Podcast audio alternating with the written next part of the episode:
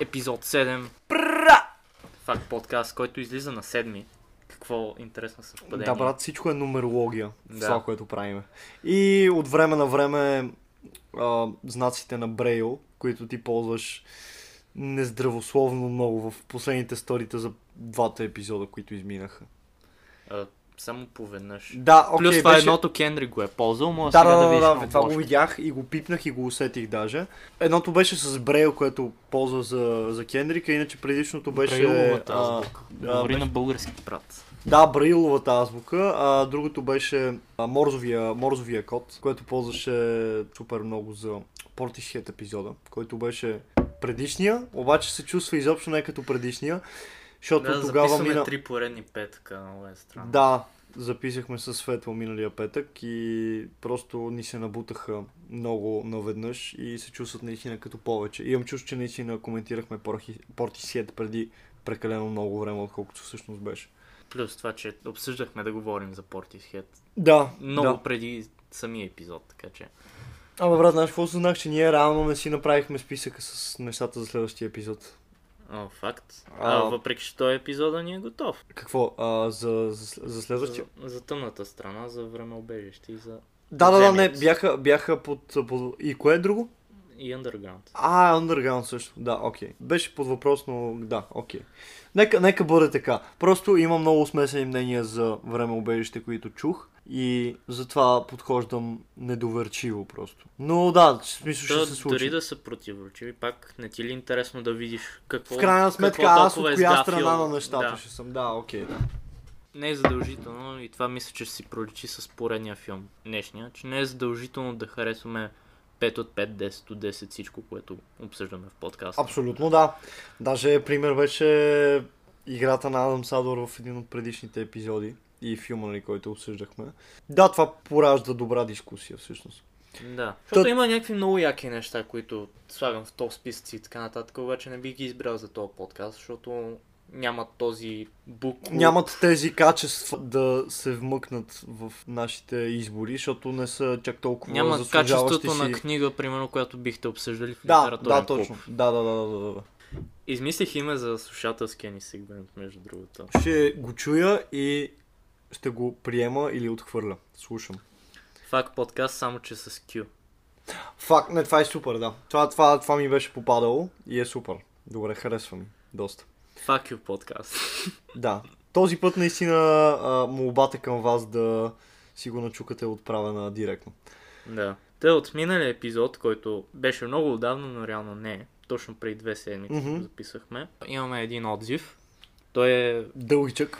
Да, дългичък, тъй като се оказа, че на една от а, нашите редовни слушателки, а, пише се в Инстаграм странно синьо, казва се Катерина, а се оказа, че Дони Дарко е любимия филм и нямаше търпение да чуе епизода, още mm-hmm. преди излязъл ни писа.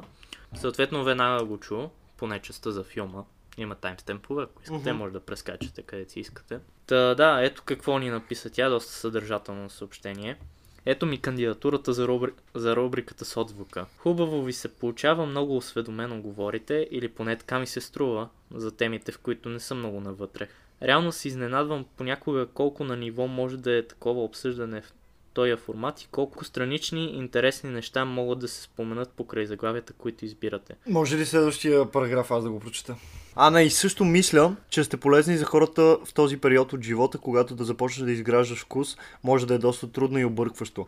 Та за това е хубаво, че хем подтиквате да се прочете, изгледа и слуша нещо хубаво, хем насърчавате да се позамисли малко човек, вместо само да консумира, и така ще се радвам да чуя на изток от рая другия път. За Дони Дарко ясно, че не съм много съгласна, ама това ако ви се говори повече. Ние отговорихме, че благодарим и че нали, със сигурност ще бъде включена в слушателския сегмент за епизод седем. Поделихме нали, също в сбит вариант, че за Дони Дарко забележките ни са от критическа, зубърска гледна точка. Иначе тотално разбираме нормалната нагласа на масовия потребител и цял да. Да. Дадохме за пример, защото аз я водих тая кореспонденция. Да, да, да, да. Ти а, дадох за пример Мистер Nobody на Жако Ван Дормел, за който скоро гледахме с Оги и много ни хареса. И ето... който на теб по някаква странна причина в а, едно полче в Инстаграм ти попадна в топ пет филми, което аз не можах да, да повярвам, защото филма е супер, обаче за мен не е правилният материал за топ пет филми. Просто по някаква причина. Ето това е филм, който се взема с а, трудни, комплексни теми и освен това няма особено много бюджет, който да представи визуално подобаващо, така че да ти обясни на слушателя. Няма ли? Изглеждаше като да е доста висок бюджетен. Със сигурност, със сигурност не е беше... Кристофър Нолан ниво бюджет. Окей, okay, но, но явно с този по-нисък си бюджет наистина е свършил супер работа и това го потвърждавам с две ръце. Да, там идва ролята на сценария, представянето на актьорите и цялата част с Джаред Лето в една от многото си роли. И през годините. Да, но има един сегмент, където той води някакво телевизионно предаване, където обяснява точно за ентропията и как може да стигнем някакъв етап, в който времето ще се обърне наобратно, като в Тенет. Да, но и... за разлика от Тенет беше доста по-умело разказано и предполагам масовия зрител на него би, би му било по-лесно да разбере всичките тия да. неща. И баща ти включително. Баща ми, който не се кефи изобщо на фантастика и като книги, и като филми, и едва му беше заспал него, защото той беше дългичък и беше бъкан с някакви фантастични елементи. Но да, разбирам го самия него от това къде е тръгнал и на какво се кефи, защото защо него е долюбил чак толкова. Но е филм, който трябва да е дълъг. За да, да, да, да, да, да, за да се разгърне ця, целият наратив подобаващо и за да могат да се покажат правилните неща за колкото време им трябва да бъдат разгърнати. Да, и това е, благодарим за отзива, пожелавам на Катерина да продължава да слуша. Вие ако искате да коментирате нещ... неща, които ние коментираме в епизодите или изобщо, да дадете препоръки, не се... нека не ви е еня, не се не срамете, не се срамете. Да.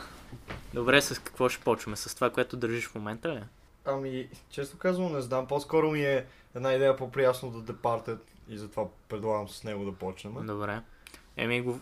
говорихме за дълги филми. Не ще говорим за... Не, че този беше екстремно дълъг, обаче беше стабилни два часа и половина. Аз, за разлика от някакви други филми, които са с подобно време траяне, не го усетих като два часа и половина и вървеше една идея по-плавно от другите, които са с сходна дължина. Колко? Аз му дадох четири от пет в Letterboxd, но имаше моменти, това просто държа от, държа от началото да го отбележа, че имаше моменти, в които доста се усещаше като три и пет от пет. Имаше някакви падения, но със сигурност това е било присъстваща част в а, първата, а не в а, втората. Втората е една идея... Половина. По... Да, половина от а, целия филм. Втората беше една идея по-интересна с всичките мини обрати в рамките на самия филм. А, Джорджи си спомням, че понеже, понеже с него си писахме, той се беше изкефил доста повече от мене, примерно, на тия обрати, които са му влезли една идея по-неочаквана, отколкото на мен ми. Той е супер между другото, защото и му дадох, след като записахме епизодът с Играта на ангела, аз му дадох да я прочете, така че очакваме, нали, и от самите слушатели имаме, имаме връзка с тях, отделно, че са ни приятели и много се радвам, че просто влияме по този начин, че той да подхвана една там колко странична книга беше Играта на ангела. За Департе това е, дали, главното нещо, което може да отвориме. Първо с наистина първо може да... две думи да, да, раз, да разкажем за какво става въпрос. Като цяло за двойни игри между буквално полицията под прикритие и мафията. Да, под прикритие. Ако се чудите откъде са основните влияния за под прикритие... Е, сега като го поставиш е. по този начин, може би, евентуално, това не е нито първия, нито последния албум, а, филм, който подхваща тия теми за двойната игра в мафията, нали, и в полицията.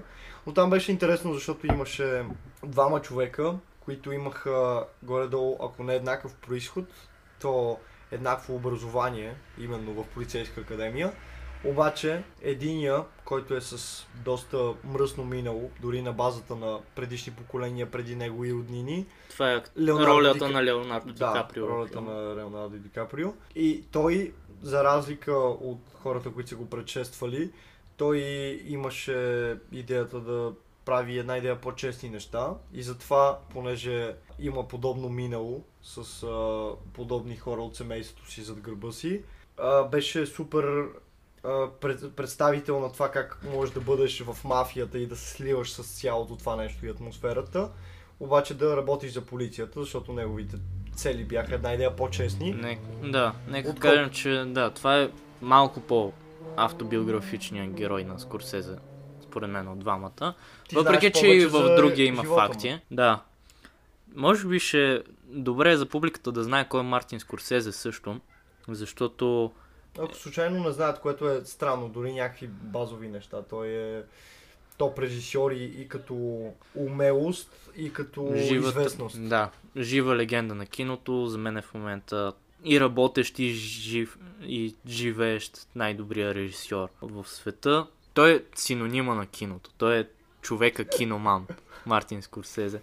Та, моето гледане на The Departed, първо в случая, оказа се, че Огнян го е го е гледал преди много време. И то по обяснимата много причина, по... че това е филм, който примерно има дублирани в интернет на български. Това е, защото са го дали по телевизия и е горе-долу пример за филм на Скорсезе, който можеш да видиш по телевизията, евентуално примерно по да, ти ви синема. Да, това е един от по-широко достъпните му филми. Да, точно, да. точно. Той има много широк каталог. Моето гледане на The Departed е част именно от този Watching Project, който вчера с нощи привърших. С всичките му филми или определен брой? Повечето, по-важните. Okay. Пропуснах документалните. Той има доста и документални неща, включително и за музика. И там от ранните неща, където много си личат влиянията му. Та, да, той основно е синоним на гангстърски филми. Всички за това го знаят. Определено. Въпреки, но... че има наистина, както преди малко каза, има доста широк каталог и съвсем не се вкарва в рамки. Именно, защото... Той самия много се дразни на това определение и ако погледнеш всички филми, които е режисирал, дори да ги ограничиш до топ петнайсет по-известни, колко от тях са гангстерски или колко от тях са истински гангстерски. Защото Gangs of New York е по-скоро историческа драма, въпреки че работи с същите теми и с същите персонажи. Но те тези персонажи се личат във филмите му и по принцип. Дори в по-скорошните, дори Дори в тези духовните, в Silence и в Last Temptation of Christ, пак работи и с същите нравствени мотиви, които Скорсезе прокарва през цялата си кариера. Теми за предателство, теми за братство, за това, че трябва да уважаваш закона, независимо дали на улицата или на религиозния канон. Те често са и свързани, защото много хора от тия среди, ето, един от персонажите в Departed израства и го отглеждат като да става свещеник преди да. да влезе в полицейската академия. Това е част от автобиографичното нещо, което Скорсезе е вкарал в. Mm-hmm. Въпреки, че не съм сигурен доколко той е отговорен за историята и за какво да се случва във филма, защото първо не си пише... Сценария изця... не е негов. Из... Да, сценариите не са изцяло негови почти никога и това е един от проектите, които са му подадени от студиото като задача, като асайнмент. Не от Passion Project-ите, които бута по много години. Да, и примерно три-четири примера за Passion Project-и на Мартин Скорсезе, които наистина самите теми са му излязли изпод ръцете, за да могат слушателите да знаят към какво да посегнат, когато искат да видят наистина а, раздробени идеи на Мартин. Ами, това са филмите му, които отлага по много години, често даже десетилетия, докато студият, някое студио най-накрая не се примери да ги за... mm-hmm. да го финансира и да го започне, защото са много амбициозни проекти. Разбира се, последния, The Irishman, който дългоочаквано завръщане с Дениро на Скорсезе след двайсет и колко години от Казино. Uh, този филм е бил отлаган тринайсет години. Същото важи за предния Silence от две хиляди и шестнайсета, който поде идеята за адаптацията на тази книга на този японския писател е още от осемдесетте години. Uh, Goodfellas няколко години е бил забавен. Uh, Gangs of New York супер много време. Там вече забавянето и борбите с студията става толкова големи, че този филм накрая е невъзможен. Не, че е невъзможен за гледане, аз го изгледах целия. Но не е от най-приятните му неща. Не е това, което Скорсезе е искал mm-hmm. да се получи. Направя някакъв компромис, за да може в крайна сметка да бъде пуснат. Да. Другите му филми са тези, които или са му възложени от студиото, или просто ги е подхванал, за да може да направи нещо бързо, нещо по-лесно, смилаемо, за да има какво да работи между големите неща. Mm-hmm. Той е много енергичен човек с голяма страст към киното и много бързо снима също така не са особено дълги снимачните периоди. И примерно Shutter Island, който е точно след Departed, другия, един от другите филми с Ди Каприо. Да. да. Това е някакъв бърз филм, който е направил между Departed и Вълка от Уолстрийт. Да. Аз него също съм го гледал. И то пак е от тези филми, които са на Скорсезе и биха ги дали и са ги давали по телевизията. Да. Биш, че беше острова реално превода. Не беше ли? Звуклобен остров. Звуклобен остров, да. да. Същото и за, и за Вълка от Уолстрийт. Да, да, да. да. Въпреки, че той е за малко по-други часове на денонощието. Факт. Но... И ми е странно как е станал една идея по-масов при условие, че сам по себе си е нишов, доста е дълъг, изисква внимание. Да, той критиката и доста фенове не го харесват в началото, защото е твърде различен от това, което се очаква от Скорсезе. Не знам защо те четирийсет години по-късно хората още си мислят, че той прави само гангстерски да. филми.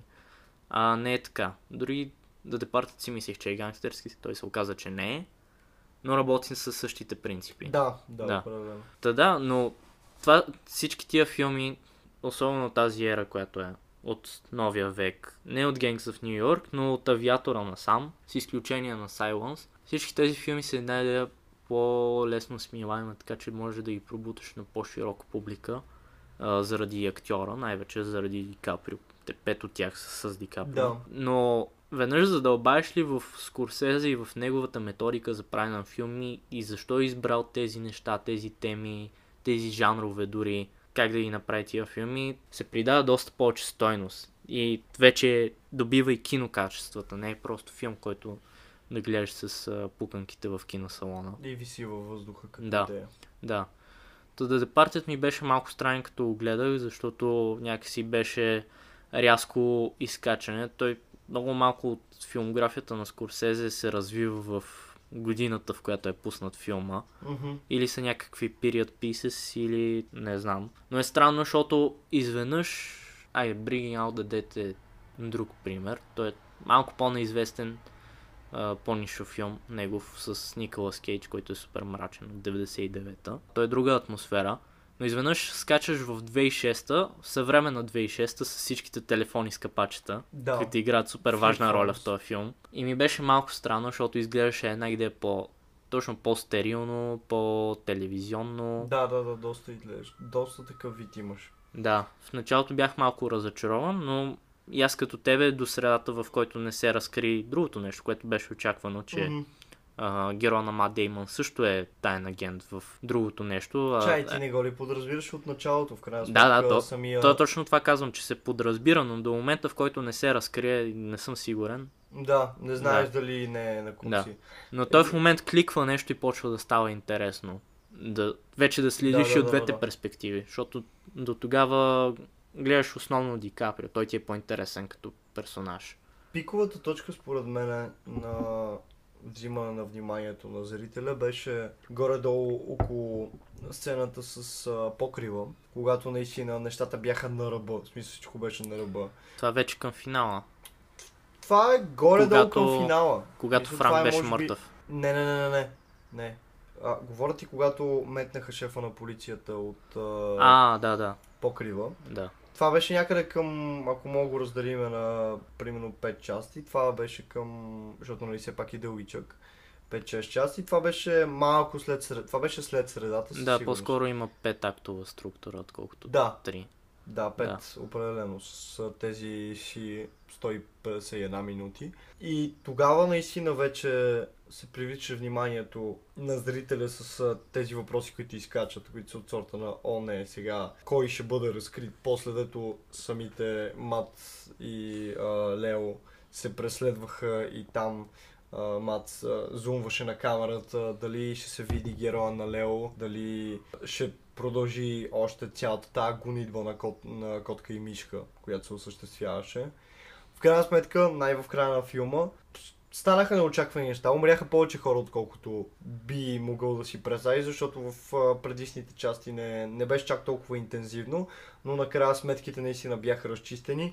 Всичките главни действащи герои не останаха живи. Да, определено има това, че горе-долу има някакъв съспенс през целия филм да очакваш да дойде някакъв екшън, някакво преследване по-сериозно, сериозни монтажи. Не, нямаше. Това е психологическа драма по-скоро. Да.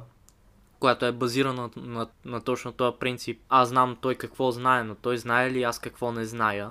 И, и да боравиш с знанието за знанието на други хора. Да, да, да, да, беше в тази много сложна да. мрежа. Но не достатъчно да. толкова да объркам. Та герой на Джак Николсън, който е по-скоро поддържаща роля в този филм, но изключително ключов персонаж. Доста. И, и играта му беше супер. Да, играта му е това, което за мен е движи. Това е двигателя да, на този филм. Да, за мен също това ще да, да кажа. Да.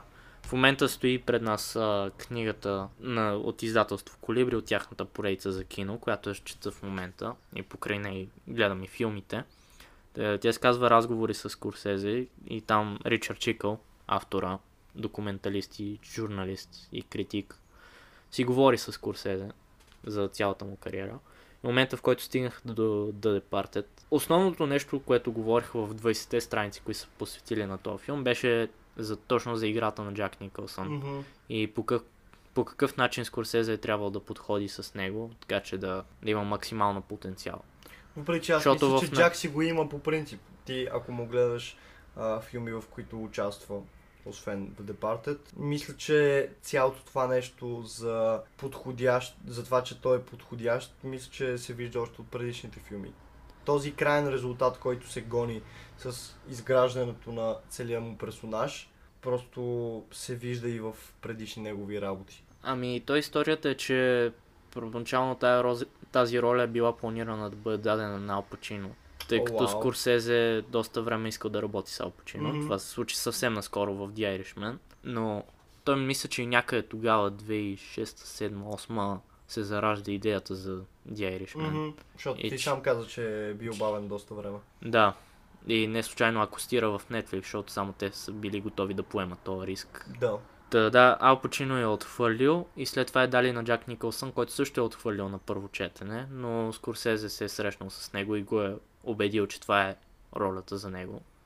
Странно ми е как Джак е отхвърлил, при условие, че наистина върши супер работа. Ма явно на пръв поглед Еми, не е изглежда крим очак, драма не е особено за претенциозна публика. Определено. Но факт е, че филмът е завършен с него и е, както казахме, бутаща сила в него. Да, няма Джак да бачка само с Антониони, аре стига. Да, нито с Милош, Фо... Милош Форман да. Или Стенли Кубрик. Тук вече можем да кажем, че спойлери ще има, защото... Няма нужда да го казваме, да, то се подразбира. Заплетена история. Наистина там четвърто-пето действие вече е момента, в който почва да се... да става истински интерес и това, което зрителя очаква през цялото време. Освен ако не очаква престрелки и експлозии, което няма как да се случи в този филм. Та, до момента, в който нали, Мат Деймън не разбира, че Франк, неговия наставник, неговия ментор от улицата, който го е, който го е взел и го е изпратил тайн агент в, в, е, в не в Фебере, а в по-долните. В, в щатската полиция. Да, в да. Щатската полиция. полиция, да. До момента, в който той разбира, че пък не, от, своя, от своя страна Франк, не, той е мафиот, той е мафиот обаче работи с полицията, за да... С да. по-горната инстанция, защото щатската полиция е под Фебере, всъщност. Да, и те през цялото време го натякват. То това и отговаря на въпроса в началото, ама вие този човек го следите от двайсет години, че прави някакви глупости, те са очевидни. Защо не сте го заловили до момента? Да. Някакви иновации като мен и като Лео Ди Каприо трябва да го хващаме. Това е отговор, че полицията реално работи с мафията. Да. И това не е, прецед... не е прецедент. Не е прецедент, не е и тайна. Не става въпрос дори само за САЩ също. Говориме в реалистичен световен план. Да, да, да. Но тук има много сериозно, сериозна нотка обръщане. Този път не е Ню Йорк, но отново... Бостън. Точно този път е Бостън, да. Но има такава американско-гангстърска черта. Има го това с ирландците, където да, ти го да. ти направи впечатление. Изкефиме, че Скорсезе ползваше Dropkick Murphys за саундтрак в а, със сигурност две от сцените, в а, които се случва. То не беше нещо по-напред, просто пътувах на места и се пускаше тази музика. Искам също да отбележа ужасния кавър, който той е подбрал на Comfortably Numb на Pink Floyd. Наистина гласа на, на мъжкия вокал не, не, не ми допадна и цялото изпълнение. Не знам Скорсезе защо и как го е избрал това нещо. Най-вероятно няма бюджет за точно за да тази плати, песен. За, за да плати на, да, на Pink Floyd. Да. Най- мене знаеш кое ми хареса за музиката? Че буквално на втората секунда почна Gimme Shelter на Rolling Stones. Да, да, това, това, това го забелязах. Да. И после се пусна отново. Mm-hmm. И а, интрото, когато реално се изписна, изписаха буквите на филма и като цяло започна, започна, което беше на осемнайсета, да. Да, което беше на осемнайсета минута. И тогава забиха за пръв път във филма Dropkick Murphys, там докато минаваха едни а, сцени, как а, влизаше в прозореца, мисля, че на академията или нещо от сорта. Да.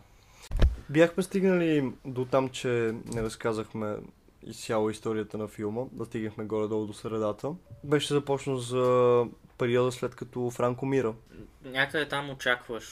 Очакваш филма, окей, тук вече трябва да свършваме. Факт, между другото, аз не си не очаквам да свърши. Основните персонажи. Тук сега ще се спомина, че се поздравя, че са спряли мафията и така нататък. Да. Не, понеже не е обичайна крим драма, а е Скорсезе. Все пак трябва да се развърже най-важната нишка, защото нещото, което побърква героя на Мат Деймън през цялото време, е, че той не получава информацията кой е ченгето под прикритие. Да, защото той не е един от двамата.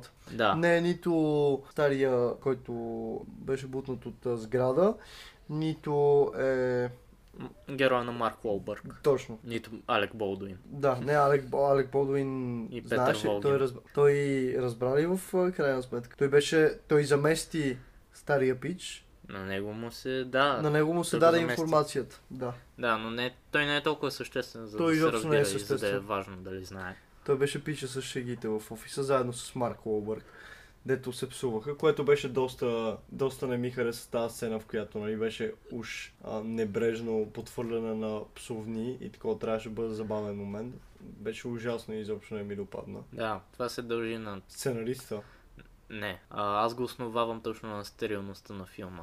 Ага. Защото като са филмите с Дениро и с Джо Пеши е доста по-натурално. Mm-hmm. Някакси, това да. е начинът, по който говоря през целите филми. Той даже героя на Мат Деймън се държи твърде настървено. Аз, аз се чуя как по едно време някой от другите ченгета не се усъмни, че някакси е твърде превъзбуден за тая мисия, която му е възложена. О, не, те по-скоро го виждаха като момчето, което Но, много иска да си свърши работата и много иска в крайна сметка да възтържествува доброто. И мисля, че те са го виждали по-скоро като наистина нахъсания пич, който те никога няма да бъдат. Да. И който наистина иска да си свърши работата и да залови лошите.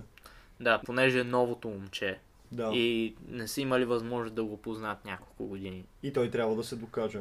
Защото той е бил отличник, в смисъл той беше да. отличник, докато караше сама, самото полицейско образование, така че те имат нали, пряк достъп, те знаят две думи за неговото минало.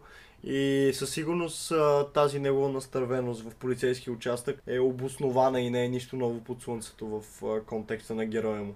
Ти го каза и в началото, като представяше сюжета, но началото наистина ти прави впечатление, че окей, тук имаме Лео Ди Каприо, той е с някакво проблемно минало, тук имаме Мат Деймън, който е послушното момче в католическата църква и така нататък. Те са пълни противоположности и ще се бият помежду си. Обаче те са противоположности на външния си вид и на първите впечатления, които получаваш от тях. Те самите в себе си са, се противопоставят. Мат Деймън, като го видиш, неговия герой, той трябва да бъде нали, примерният човек, който е отраснал под дисциплина и е послушен и отличник. Обаче в крайна сметка той решава да работи за мафията, докато е, да. самия Лео Ди Каприо, който е с проблемно потекло, той иска да си обърне живота на сто и осемдесет градуса и няма да намерение да продължава тая тенденция, с която фамилията му оставила отпечатък. Това е именно едното. И това е много Една интересно. От темите. Да, това е отново част от канона на улицата, че съдбата ти не е предначертана. Да. Независимо с... Много е важно кой те заобикаля и кой те отгледал, Но... за което ще стане въпрос и в един от следващите сегменти на подкаста, когато говорим за На изток от рая. Да.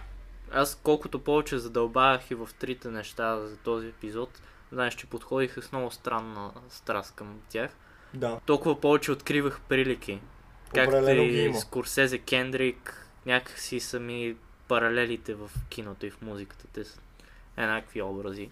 И затова ги харесвам толкова. Но да, това е едното, че те самите са противоположности на себе си, защото искат да избягат именно от това, което им е било писано от а, съдбата. Примерно. Освен това, за да го направят наистина интересно, да го, наистина да го обърнат така по-психологически, в началото Лео Ди Каприо също някакъв послушен си викаш, а тук той, нали, пак някакъв бащин комплекс ще, ще бори и така нататък. Бащински. Фройд.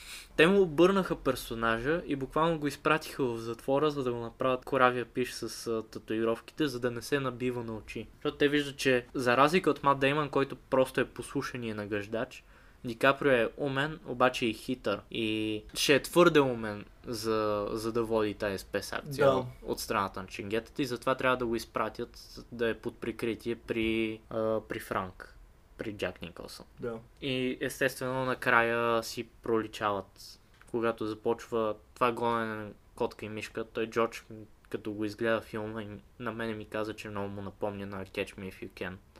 На Стивън Спилбърг. То като цяло името на Catch Me If You Can uh, горе-долу пасва на едната сюжетна линия в The Departed. Да. Както и с Авиатора, друг филм на Скорсезе, където отново са пилоти. Да. да. В Catch Me If You Can, ако не знаете, Том Ханкс и Лео Ди Каприо се преследват и са... Том и... Ханкс е полицая. Да. Буквално синопси се играят на котка и мишка. Двама пилоти. Да. да. сто процента Скорсезе е взел много неща там. Те са и приятели с Спилбърг като цяло. Те са това поколение, което изграждат модерния Холивуд, който ни е познат. Спилбърг от холивудската западната, на западния бряг, да. Нотката с блокбъстърите и всичко. Докато Скорсезе в а, по-личната и психологична Ню-Йоркска и източна. Да. Източно-брегова насоченост. И много важни теми засяга този филм. За въпреки, мъжеството и за начина по който. Шпатлото, с която отлепя темите от скарата, са малко присъщи за телевизионните филми. Да, еми... това трябва просто да се отбележи, което и казахме. Да. Което, може... прави... да. което може да е отвръщаващо за някои.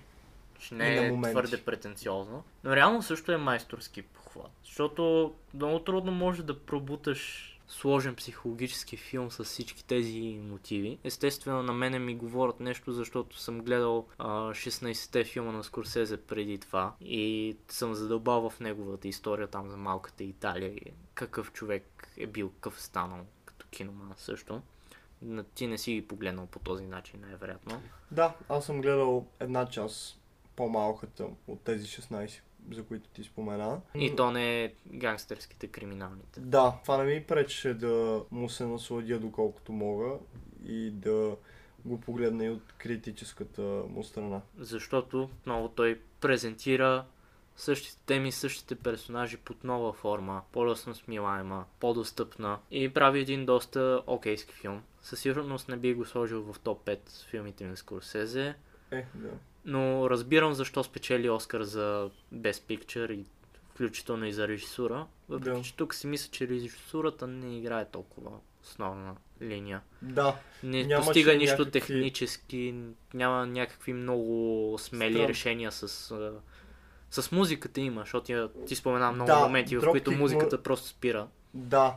А, не, това, това не е с, а, смелия момент, по-скоро това, че е подбрал, нали, ирландска народна музика, но мисля, че това дори пак от широката публика, за която горе-долу е направен филма, а, не, не би го приела с огромен проблем. Ще се стори леко стереотипно, да. Да, за тях единствено може да е леко странно, не е чак стереотипно, но това по-скоро изглежда като нещо от а, саундтрака на Шерлок Холмс на Гай Ричи. По-скоро. Но мисля, че не е нищо толкова шоково. Дори за масовия потребител. Да, да. Съвсем приятен окейски филм. Да, да. Това може. Дефиницията да... на четири от пет. Да, поне в случая. Да. Въпреки че си мисля, ако беше някой друг режисьор и нямах такъв баяс към него... Щеше му цъкнеш три и пет или дори три. Не е моята преценка, че щеше да я направим по друг начин. По-скоро да отиде в друга посока. Началото щеше е, да е същото, но накрая това с... Щеше да приключи с шестте разстрела. Да, можеше да приключи с смъртта на Франк, с някаква много обясна драма в uh, съда. Да. Някакви такива глупости, да. Арести... А, и ще ще да се продължи с... много драма с жената на Мат Деймън, да. Която паралелно въртеше афери с Лео Ди Каприо. Да. Там ще ще да има някакви скандални сцени, което много се радвам, че не се и случи. Нещата доста тихомълком завършиха и то това всъщност беше и последната сцена. А, погребението на героя на Лео Ди Каприо, който Мат Деймън беше така добър да преглътне всичките си чувства от а, гонитбата по време на филма към него и да а, го удостои с а, орден на неговото погребение. Оттам, нали, и на него му беше подсказано, че жена му не, го вижда, не вижда мъртв, мъртвеца а, за пръв път и не чува за него на погребението му и има за какво скърби. И това подсказа някакви неща и ни накара ние зрителите да се доизградим горе-долу неговите мисли по случая. Много лека такава подсъзнателна експозиция. Да. Да. Е хубаво, че точно не наблегнаха на това нещо и цялото нещо с детето. А, а да, тя е бременна. То съвсем. Да. То там леко май беше... забравяш, че се случва и, то май и се пак радвам, беше че дилемата така... дали, да. Дали е от Лео Ди Каприо или от Мат Деймън. Това замислил ли си? Да, да, има го този момент, защото като има афера с двама мъже, винаги идва въпроса кой е бащата. Да. Но се радвам, Абсолютно. че го оставиха отворено, първо за да не затормозяват още повече сюжета, с ненужни съплотове. Затова очакваме втора част, брат. Не, втора част с Иво Андонов и... Да, и Куката. С Джаро. Да. Добре, мисля, че свършихме с The Departed. Освен да ви препоръчаме да... да го гледате, ако сте заинтересовани, разбира се, тази тема. За феновете на българския дублаж, да, има го дублирано. Може да го гледате, примерно, в V-Box или Videoclip.bg. Да. Може да гледате и другите неща на Скорсезе, също те не са никак лоши. Да. Тежките препоръки от мен идват към а, шофьора на такси и крада на комедията, които са горе-долу обичайните заподозрени в неговия каталог. Обаче има с какво да бъдат. Кинкъв комеди не е толкова, да. Да. Еми аз двете ги вкарвам подсъзнателно в комплект. Да. Ако търсите нещо по-пак в тая криминална нотка за предателството и за върховенството на закона на улицата, Goodfellas, въпреки че аз не съм, не ми е някакъв персонален фаворит. Мисля, че е леко надценен, но виждам за шедьовър и класика за много хора. Също може да гледате и Казино, ако искате нещо с Ди Каприо. Авиатора също не е никак лош. И Звуклобния остров. Може, наполовина. Okay. Там пак също има интересни обрати накрая. Отново, проект, който му е възложен от студиото, не е той да, да е поискал да го направи на всяка цена. Ясно. Окей, okay, да преминаваме към следващия сегмент. Втори сегмент, американска класика, която вече може да е навършила сто години, към сто-така кара горе-долу. петдесет и втора година излиза. А, okay. а не, защото, защото действието се развива преди това. Действието се развива в един диапазон, който е по-ранен от реалното написване на Стайнбек и то по простата причина, че присъстват супер много биографични елементи и щом е писа на петдесетте години, който е, когато той е осъзнато формен човек и се препраща с биографични елементи към детството си, значи описва една по-ранна Америка. Да. По-ранна долина Салинас. Uh, Стайнбек има една uh, известна фраза, че на човек му е дадено една книга, която може да напише, да напише в живота си и тя да е дефинитивната за него. Това за Булгаков това е Майстор и Маргарита. За мисля. Него явно това е На изток от рая. Тоест, ако го питаш, няма да избира кое дете, кое дете повече обича, коя книга повече харесва от другата. Той вече ще ти каже. Той има заготовен отговор. Да. Което иронично, имайки предвид сюжета на книгата. Което, да, е доста, доста странно там. Не, книгата, книгата е супер. Не съм сигурен, че и това не значи, че подценявам слушателите, но, но за тази книга се изискват нерви и решителност и също, както примерно говорихме в а, миналия подкаст, когато направихме паралел между Дони Дарко и Enemy, трябва да има и някакво странично познание, за да имаш представа паралели с какво се правят в тия шестстотин страници. Те, мисля, че доста са очевидни. Очевидни са, обаче когато, когато си го чел и когато знаеш, е доста, доста по-добре. Езика, на който говори Стайнбек, е такъв, който е самообяснителен.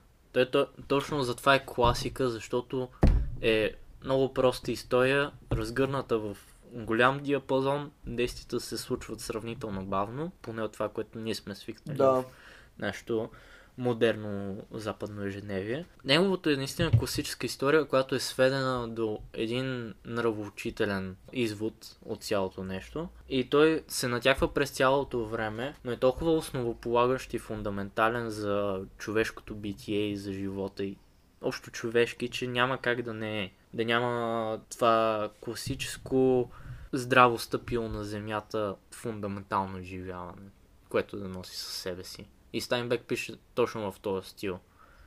Той е този бащата, който дава всички морални уроци. И без да си хъби приказките за някакви странични референции и глупости. Каква странична референция? Този стил наистина е Стайнбек и римите в iPhone, това е iText. Този път наистина може да го кажем. Доста самообяснителна сама по себе си. В някакви моменти даже информацията и разсъжденията идват в повече като дълбочина, особено когато говори Ли. Особено когато в някакви, говори в някакви конкретни моменти даже визирам, не мога да борава с ориентировъчни страници, защото съм я чел преди година. Момента, в който изведнъж споменава за различните преводи на Библията. Именно. Което е основен именно. Мотив в книгата. И е супер и си спомням, че след като я бях свършил, специално там почнах да чопля баш в тази посока, което беше интересно. Там с името на... беше име на едно конкретно нещо, не мога да се сетя какво беше. Основано е на така една ключова дума, която ще чуете в анализи и обсъждания на тази книга е да. Тимшел, което е староеврейско за... Значи зависи от превода, но се превежда като ти можеш. Нещото, се... което базира Ли в а, това нещо, и той реално е гласа на Стайнбек за уроците на тази книга, е как различните преводи е на Библията... на преводача. Да. А, момента, в който Господ казва на неговите поданици, на вярващите, ти трябва, ти ще или ти можеш да превъзмогнеш греховете си. Тоест, въпрос на избор ли е това ние да се борим с злото всеки ден и с а, всички залитащи небожни неща, които ни се струпват на главата. Да. И дали въобще има концепция за добро и зло. Това е най-старата история, която цялата книга се опитва да разисква. Да. Много е, много е странно и е свободно за интерпретации или поне в началото, когато се разгръща тази идея. Като цяло във всеки различен превод и всяка различна интерпретация на тази енигматична еврейска дума, староеврейска, наистина изразите придобиват коренно различно значение. Да, зависимост от това как го поднесеш, можеш да оформиш цяло. Буквално променя цялата картинка. Така се различават нациите, така се оформят а, народопсихологите, как французите са Uh, по един начин устроени, тотално различно от uh, германците, обаче французите и германците като европейци се различават пък трето коренно различно от американците като подход, да. Като начин на живот, да, като да, да. Светоглед и разбирания и вярвания също така. И всеки си го е правил как е било по-удобно за, за контекста и за целта на този превод всъщност. Да, и има едни хора конкретни в обществото, които ако не ги задължиш, те да са предани и добри граждани, те няма да го направят. Те няма да почувстват този дълг от само себе си. Няма, съответно няма да има прогрес, няма да се борят за по-добро. И тази кучка ще повръща. Да, може би за това един от преводите е бил. Точно. Ти трябва, ти си задължен да превъзмогнеш тия грехове. Тоест, когато Господ ти оказа това нещо, той, той то тезис. Става канон за тебе. Да. да. Ти, ако не го направиш, отиваш в ада. Докато другото разбиране, ти ще го направиш там. Ще стигнем и до там. Ти можеш. Да. Ти имаш избора. Може може да, да ти изядат червите, може и да се въргаляш в облаците. За тебе може да не е оферта това с облаците. Така че прави какво знаеш. Mm-hmm. Няма добро и зло, той без това, какво ако се правиш на праведен цял живот, накрая всички умираме. И такива много... Дълбоко човешки, наистина, които... Базови неща... истории, които да, се отнасят неща, които за всички. Движат, да. Които движат цялото ежедневие и света като цяло. Да. И е много интересно, защото го пречупва през историята, съвсем класическа история, но тя в нея да има повтаря. Своите уникалности. Да, тя но... да се повтаря. Да, до... освен това доказва цикличността на живота, mm-hmm. че гърците и всички митологии от преди Христа са го измислили и след това всичко се повтаря. Че Библията и всички вярвания са едни приказки, едни притчи, които не са ей така просто за да се разказват, за да има с какво приспиваме децата си или да ги учим. А точно за да ги получаваме и да им даваме уроци за това как ние живеем в днешно време. Или как рода на Стайнбек и рода на Адам Траск са живели преди сто и кусур години. Mm-hmm. Да, тъй, книгата е пречупена през две поколения от рода Траск и по-конкретно се фокусира върху Адам и Чарли, които са двама братия, синове на... Забравих му как е Да, големия баща, дядото, който става в последствие. Да, той, той се оказва дядо на другите двама синове, които после стават първични герои. Да. А, той няма ясен протагонист. Историята постоянно да, се няма, измества да. На различни персонажи. Включително и някакви родове, които се споменават, но не са засегнати. Нали, да. Говорим за Стайнбек, който има, няма и изведнъж се сеща. А, това беше моята майка, ние отраснахме в този дом. Ние нямаме никаква връзка с тия герои деца в романа, ама аз да си кажа. Да, просто се опитал да, да ги вкара в една вселена, така да се каже, и... Да го направи достоверно. Да го подплати, да, с някаква достоверност, за да може посланието да стане още по-важно и, и още по-валидно. Да.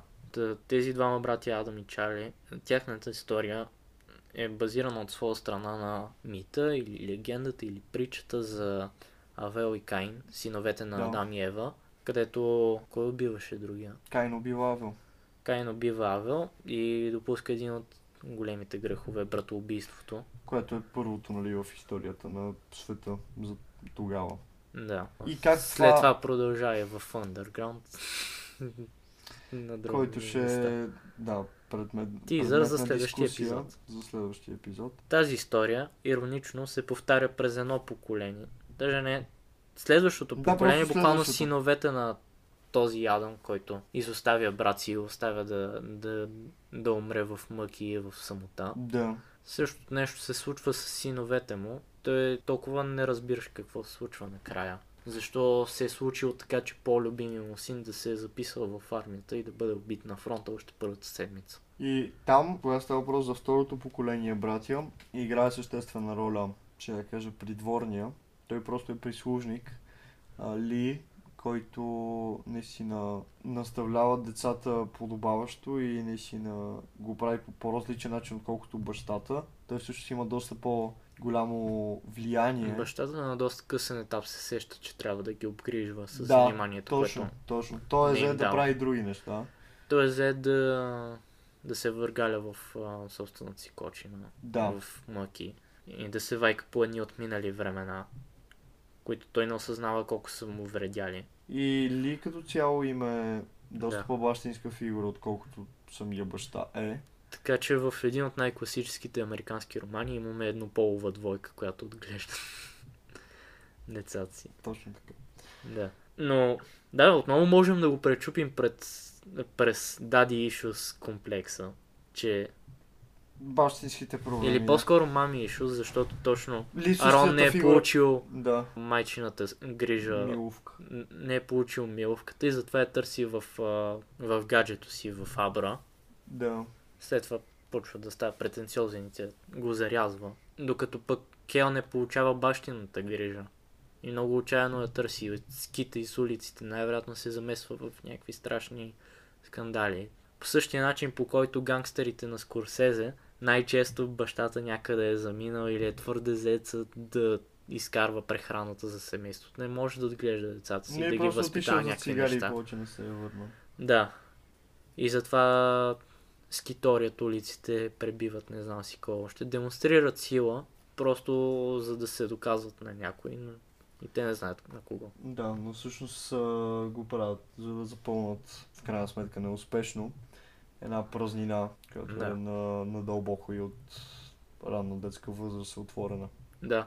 Като казах Скорсезе, той между другото е доста повлиян от... не от книгата, по-скоро от екранизацията на Елия Касан, който е един от неговите идоли в началото, когато се запалва по киното. Той самия се откривал. Говореше за... там съвсем в началото на неговата книга. Говореше за детството му в малката Италия. И това в какво семейство е отраснало и така нататък. Той си имал баща и всичко, но имал и проблемен брат, с който много са се карали той и бащата. Mm-hmm. Говорейки той... за това, Скорсезе дава пример. Аз се чувствах като в а, На изток от рая. Само, че не се чувствах като обичания брат, на който не обръща внимание и той си върши неговите работи. Чувствах се като лошия брат, който поема всичките неща за себе си и накрая трябва да ги изхвърля някъде. Моето Защото място, което ги изхвърлях, и... беше киното. Да. Което е интересен паралел, да. Да, да, да, да. Отново.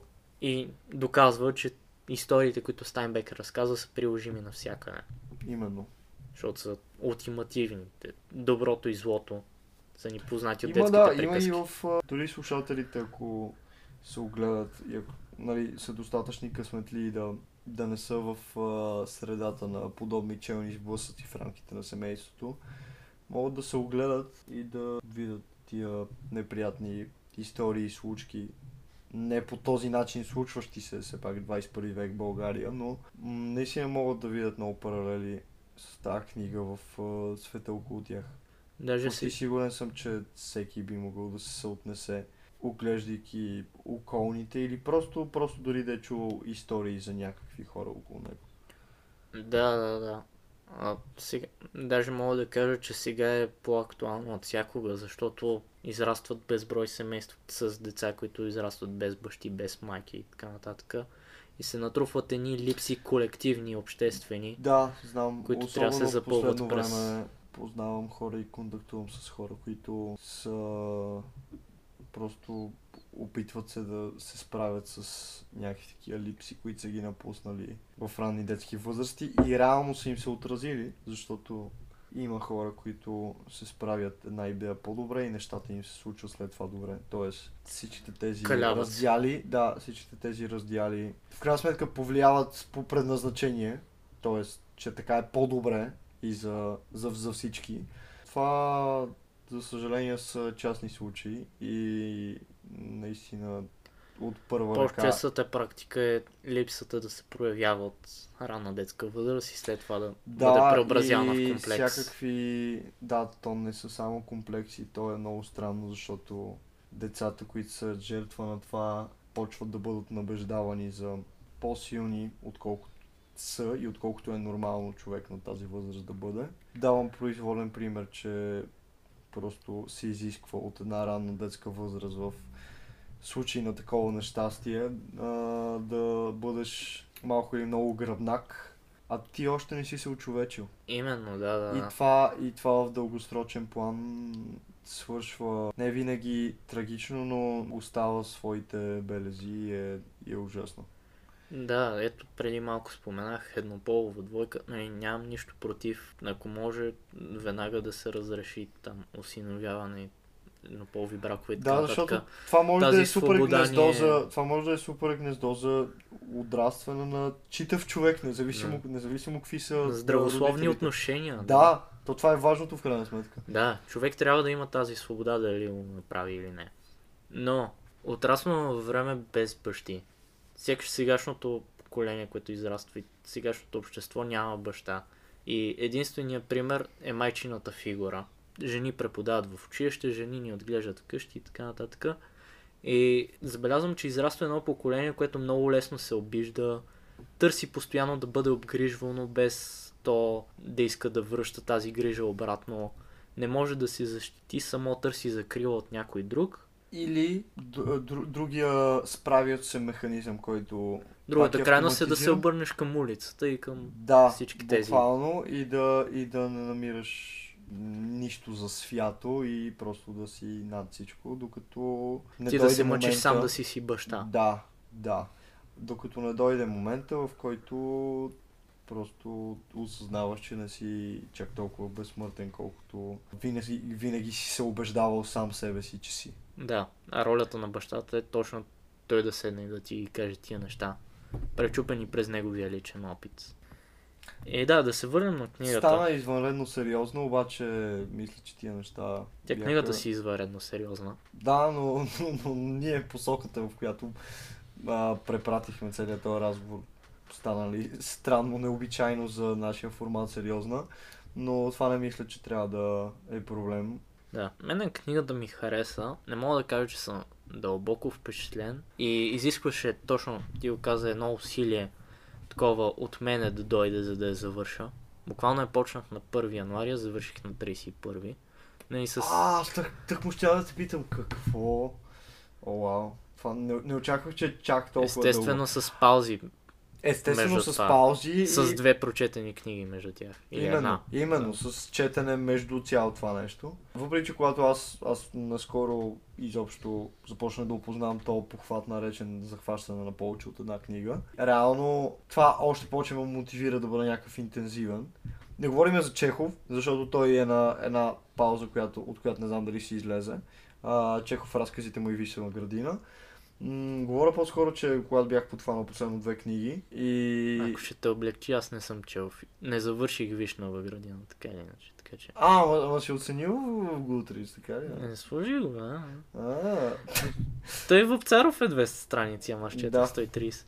А, окей. Okay. И ти пак го оцени. Добре, аз не, аз за сега съм... Съм стихотворенията. За сега съм честен пред себе си и пред светото приложение, бежавкото. Но като сега това ме мотивира и... И по-скоро съм четящ едната и нямам търпение да си мина някакъв санитарен минимум страници и да отида към другата. Защото иначе ако са две такива, дето ги мъчи и са тягостни, по-скоро няма да се занимавам да са две, защото и едната ми е достатъчна тегуба сама по себе си. Е, това в каква връзка тръгна го казваш? Аз не, не помня откъде тръгнахме.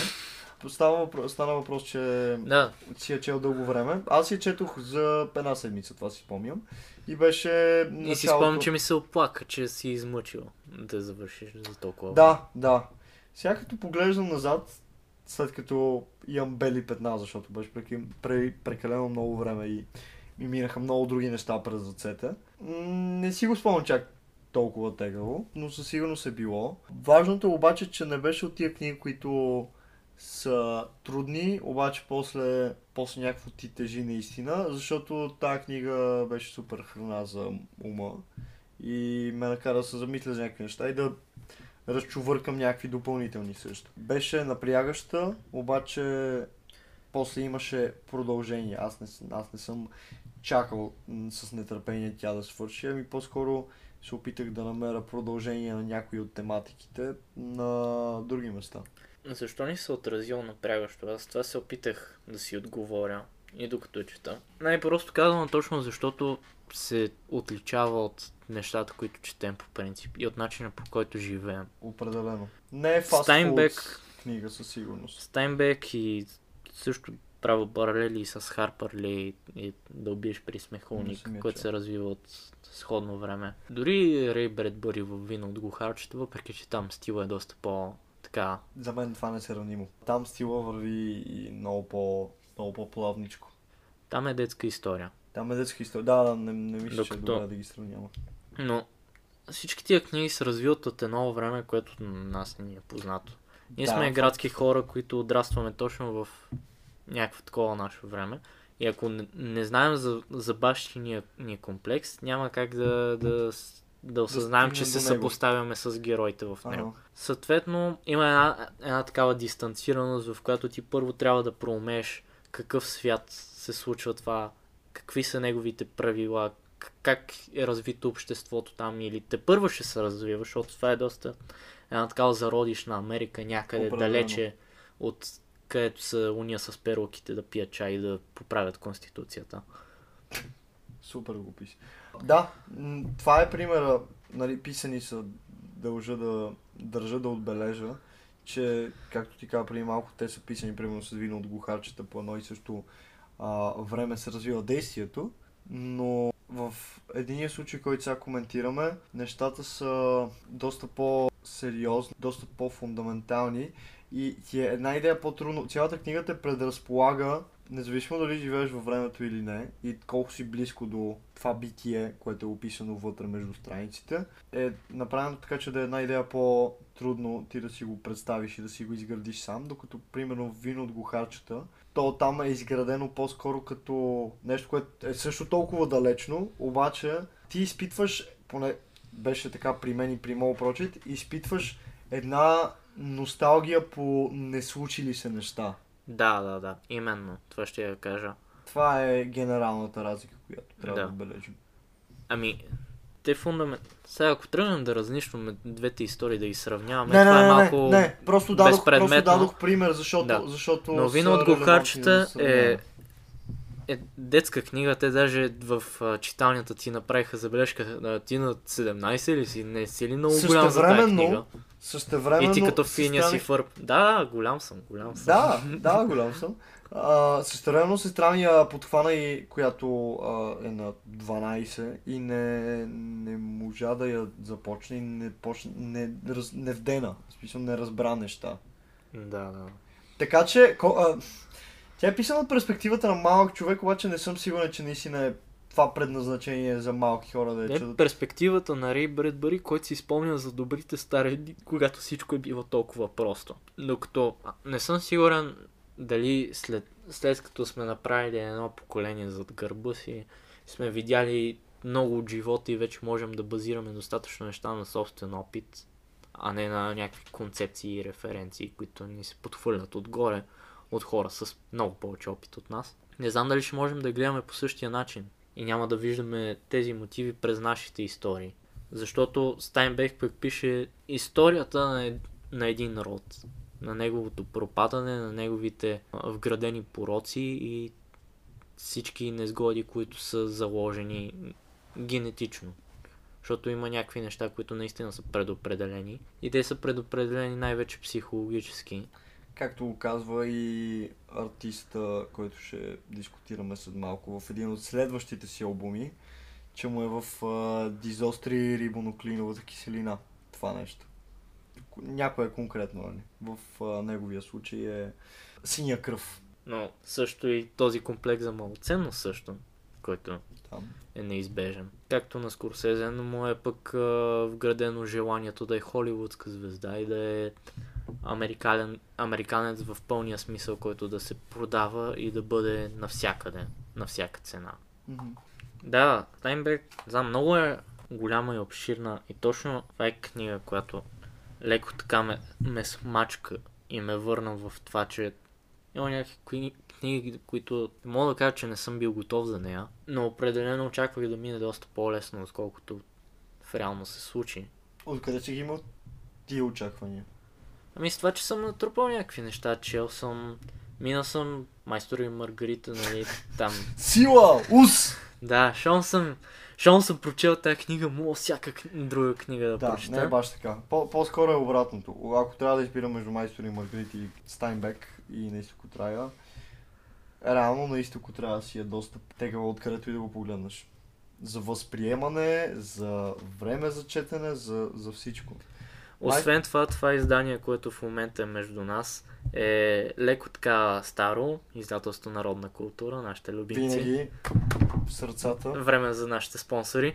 Да, а... които вече не са функциониращи, откакто е падна. Няма Народна култура завърса в България. Да, да. Okay. Да. Но... Но както виждаш, тук първите трийсет страници са някакви а, пужълтели, след това белите са да, някакви избелели. Ама такова от някъде от никъде е напрягащо да го четеш чисто физически. Да, да, окей. Аз а, четох... Кое издание четох аз?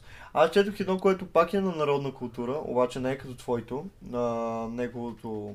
Кое, кое щехме включиме в обложката? Кое беше последното? Това с а, самия Стайнбек или другото? Другото. Другото, окей. Да. А, това, което имаме пред нас, не е това, което виждате на обложката на епизода. Това на обложката. А, това е... на обложката в Spotify е това издание.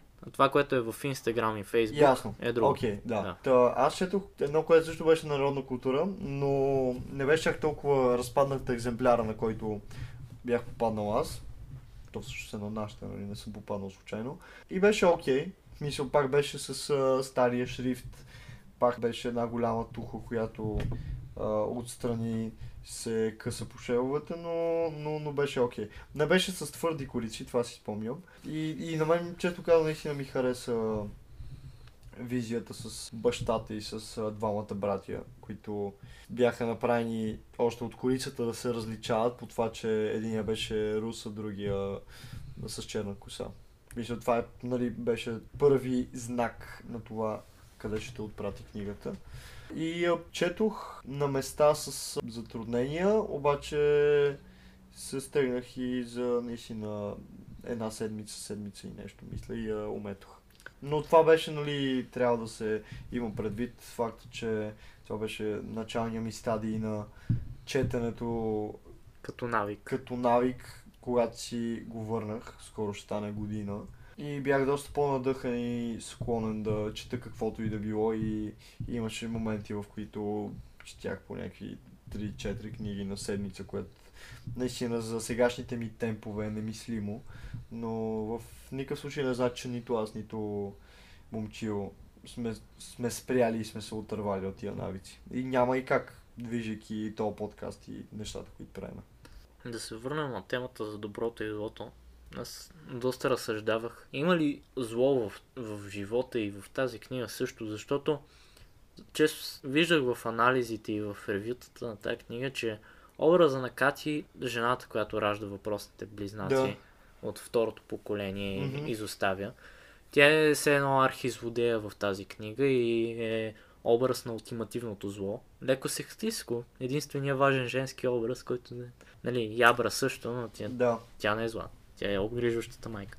Но такова даже по едно време Стайнбек почваше да я описва като просто, за да стане ясно, че тя е лоша и гадна и че не ти нищо добро в сърцето си. А не мисля, че е така. Мисля, че злото в... А, нали, а, ще използвам максимата, Uh, злодея е герой, на който просто не си чул историята. И че всеки си има своята гледна точка, да, всеки да. нещата прави нещата. Всеки прави нещата за свое добро. Сега това дали неговите критерии се съобразят с тези на другите, е друг въпрос. Да. Това е, това така е въпроса. Така се разделят на егоисти и на хора, които просто мислят за околните. Да. Злото за мен е, нали, всички незгоди, това са отсъствието на доброто. Да. Единственият начин да борим това живота да ни повали, да ни направи някакви отрепки, които не знаят какво правят с живота си, е да правим това, което харесваме, това, което обичаме, да се борим с всички сили срещу тях и да го запълваме именно с това, което синовете на Адам не са получили. Ами, аз по-скоро мисля, че тази жена намираш, се опитваше да намира някакви преки пътища, които не бяха много окей. Okay. Доста беше параноясала. Да. Доста. На края на книгата вече малко беше нерационално чето... се... Да, да, да, да. се държеше, дори за нейните стандарти. То просто нейният образ не съм сигурен, че е бил баш злото. Просто краен отказ, явно по някакви причини, както ти каза, ние не, не знаем а, историята. По... А, не... не, знаем я. А... Разказва се ней... в първата половина. А, чакай, чакай, чакай, да, да, да. Почва много от никъде за нейното семейство, как се обгрижвали. Тя да, е била една от малкото момичета в uh, да. гимназията, даже получава да, да, да, добри бележки, добри оценки. Да, много мраза да, този превод. И после, и, после, и после се обръщаше, да. Това трябваше да си го припомня малко. Като Но... цяло опит за запълване на някаква дупка и опит за избягване от някакви неща, които е била, и не е някакъв користен стремеж към злото, ами е просто тотална мотивация да, да, да, да се постигне нейното добро. Да, да, и да, и да се съобразява с другите и изобщо не иска да зависи от никой. Той даже проследявайки нейната история, пак не става ясно откъде идва, защото имаш ами, всички рационални показатели е явно, да. за това.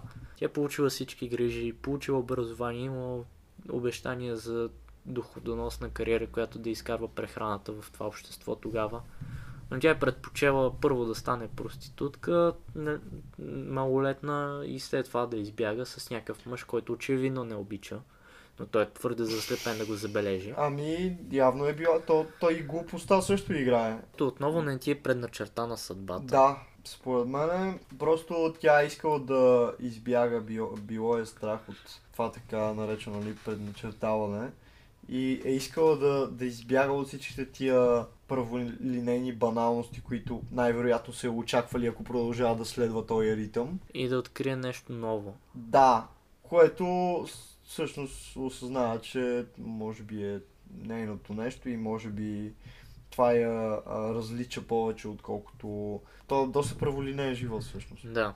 Нейният морален компас просто има други приоритети спрямо. Да, да. да. Та пак не е такова зло, за да направиш мръсно на вся и всё, ами е... За лична изгода. За лична изгода изцяло, да. Из, изцяло да се абстрахираш от това... Uh, кой какво прави около тебе и дали тия неща, които ти правиш, са добри за околните.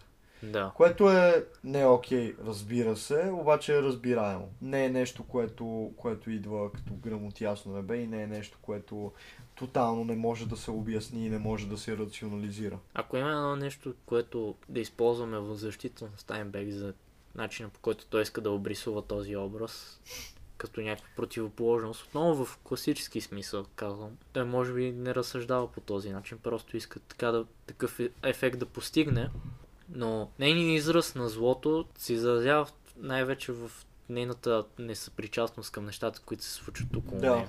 Най-вече за живота и с Адам. И как той се опитва всячески да, да й даде всичко, което си мисли, че тя заслужава и че той е длъжен като нейн мъж да й достави, но тя, бидейки тотално непромокаема от към, от към емоции, играе някаква роля, съвсем безкорисно и без въобще да се замисля дали това е правилно или не. Това в крайна сметка се изразява, защото ако имаше някакви малки огризения, нямаше да е злодей. Но понеже не чувства никакво съжаление за този човек, даже леко го ненавижда, през целия им съвместен живот, докато не му ражда тези деца и го оставя сам да се оправя. Това е начина, по който се опитва да ни представят, да ни представят като някакъв злодей, като нещо, което, нещото, което трябва да ненавиждаме в книгата и то да ни е пример за нещо, което трябва да се борим срещу него, т.е. жените да имат права. Точно така, това е единствения извод и единствената валидна интерпретация. Да. Не. Вместо жени, ползвайте китайци да ви отглеждат децата. Винаги работи. Няма, няма случай, в който това да е проработило грешно, брат. Какво ще да казвам? Глупостта, както казах, е фактор и също тази беземоционалност. Тя не е виновна за тия две неща, според мене. Тя няма откъде да бъде виновна, но те в един момент те повличат. И то дори това е най-прекия начин да обясниш в кавички злото, което се е породило в е, цялото и съществуване там след определени години. Наистина глупост и е, емоционален инвалид да бъдеш no. в, в нейния случай. И което нали, помага да си емоционален инвалид, това да допринася за това колко умело те е бе или не те е бе за хората около тебе. И в нейния случай това абсолютно подсилва ефекта на нейния егоизъм, който върви с пълна сила в цялата книга. Но въпросът в цялото нещо е дали е въпрос на избор. Аз това да, въпрос на избор е. Това да е без, беземоционална или тя просто е продукт на, на средата, а, в която е отраснала. Бекграунда, който и се дава, историята, която и се разказва преди да стигне до където стига в съществената част на книгата, предполага, че тя получава всичко, което е необходимо, за да, за да може и тя да бъде качествен човек, според нашите обществени разбирания и да бъде обгрижваща майка и съпруга. Но тя дали си избира да бъде кучка и да, да убие дори, дори метресата от а, публичния дом, който после да. тя наследява. За тя си го издейства сама. Да, за това не съм сигурен и това може да е нещо, което е по някакъв начин вродено или... Да, това не е изключено. В, в този случай не е изключено. В Защото... този аспект може да се каже, че образът на Кати не е достатъчно дълбоко развит от Стайнбек. Да, така, че... да, да, да, да, да. Но да, свободно е за интерпретация от друга страна. Но поставени нещата така, наистина, ако беше една идея по-развито, можеш да кажеш с пълна сигурност, защото може да е пропусната някаква част от живота ѝ, на базата на която може много добре да, да се подкрепи или опровергае този въпрос за емоционалността. Да. За сега мисля, че, че, че това нещо просто, просто е в нея, защото няма откъде да, да отишло в грешна посока. Иначе. Да. За сметка на това има доста съплотове и странични истории, които започват да се развиват до някъде в книгата, но някакси не дават резултата, който се очаква. И си мисля, че това е една от леките слабости на тази книга. Не, добре, тя... това са па, полета за, за продължение и за други книги, споко. Всичко е измислено, а, маркетинг. The John Steinbeck Cinematic Universe. Да, точно. Ами, аз мисля, че това по-скоро е било някаква добавка и такива последни стрихи за или за някакви нахвърляни идеи, които да, не да. искал да премахне и да изредактира. Което мисля, че е супер окей. Okay. В крайна сметка. В крайна сметка оформят богатството на света, който наблюдаваме. Кинг Сити и долината Салинас. Това е един свят, който смея да кажа, че получаваме даже малко от него. Какви са били всичките съседи и така нататък. Искаше ми се да разбера малко повече за Хамилтънови, защото съдбата им беше да, доста това... трагична за всеки член от семейството. Да, но, но това щеше да е много много това голямо ще да е още по-разточително. Книгата и без това е страшно дълга. И както казахме, не се чете толкова лесно, да, да. за разлика от а, убийството на командора, което вече обсъждахме в Пятва подкаста. Е с, а... сто страници. Да, сто да. страници по-дълго, пък се усеща наистина като поне на половината. Да, да, да. Та много си зависи от автори, от всичко. А, аз мисля, че... И от шрифта, брат. Шрифта, и издания, и издателства, всичко, всичко има. Ето, убийството на командора не е издавано от Народна култура, нали? Може би ако беше издадено от... И ако беше... преведено от Кръстан Янков, може би ще ще да е доста по-тягостно зачетен. Ти да. Какво знаеш? Всеки път, като Мураками каже ти можеш, тяха да го превежда като ти трябва. Тотално друг да. смисъл. Ти трябва да отидеш в онази изоставена къща и там да намериш онази картина. Ти трябва да... Да рисуваш портрети в... за живот. Ти трябва да скочиш в ямата с камбанката, брат. Не остана още много заказване, просто стъпило здраво на земята четило. Да. Мисля, че е едно от така първите в епизодите, които са по в тази посока. На дълбоко са. Класическа. Да, да. Не, че не, не избираме някакви важни... Майстор и Маргарита също играе с... базови библейски мотиви. Факт, обаче е една идея по-развлекателно, да, да, докато да. това наистина те пуска в а, дълбокото, зад чамандурите. И ако не можеш да плуваш, по-добре наистина се върни на брега, защото за тази книга, ако не за другите от епизодите, може би трябва да има определено израстване и определена нагласа, за да я привършиш от до. И не само да я привършиш, ами реално да е влязло нещо на втория етаж. Но от всички хора, с които съм обсъждал тая книга и съм споделял, че ще чета, всички са останали доволни и са извлекли нещо. Това е така, супер. Че... Това говори добре по-скоро за хората, с които си се консултирал. Защото аз... Защото за книгата всичко вече е казано. Да. Те не случайно е тука. Не случайно се обсъжда и днес. И да, има ли с какво да? Просто не убивайте братята си и се опитвайте да бъдете по-добри едни към други. Ако това ви звучи много захаросано, ще го поръса с още повече марципан и ще кажа да слушате точка на Жорж Григов Рогена, където това е цяла епопея за това да бъдеш добър човек и да не бъдеш като... така мразената жена от книгата. А може би, брат, просто трябва да спреш да си представяш какво трябва да е живота и просто се отпуснеш. Това също.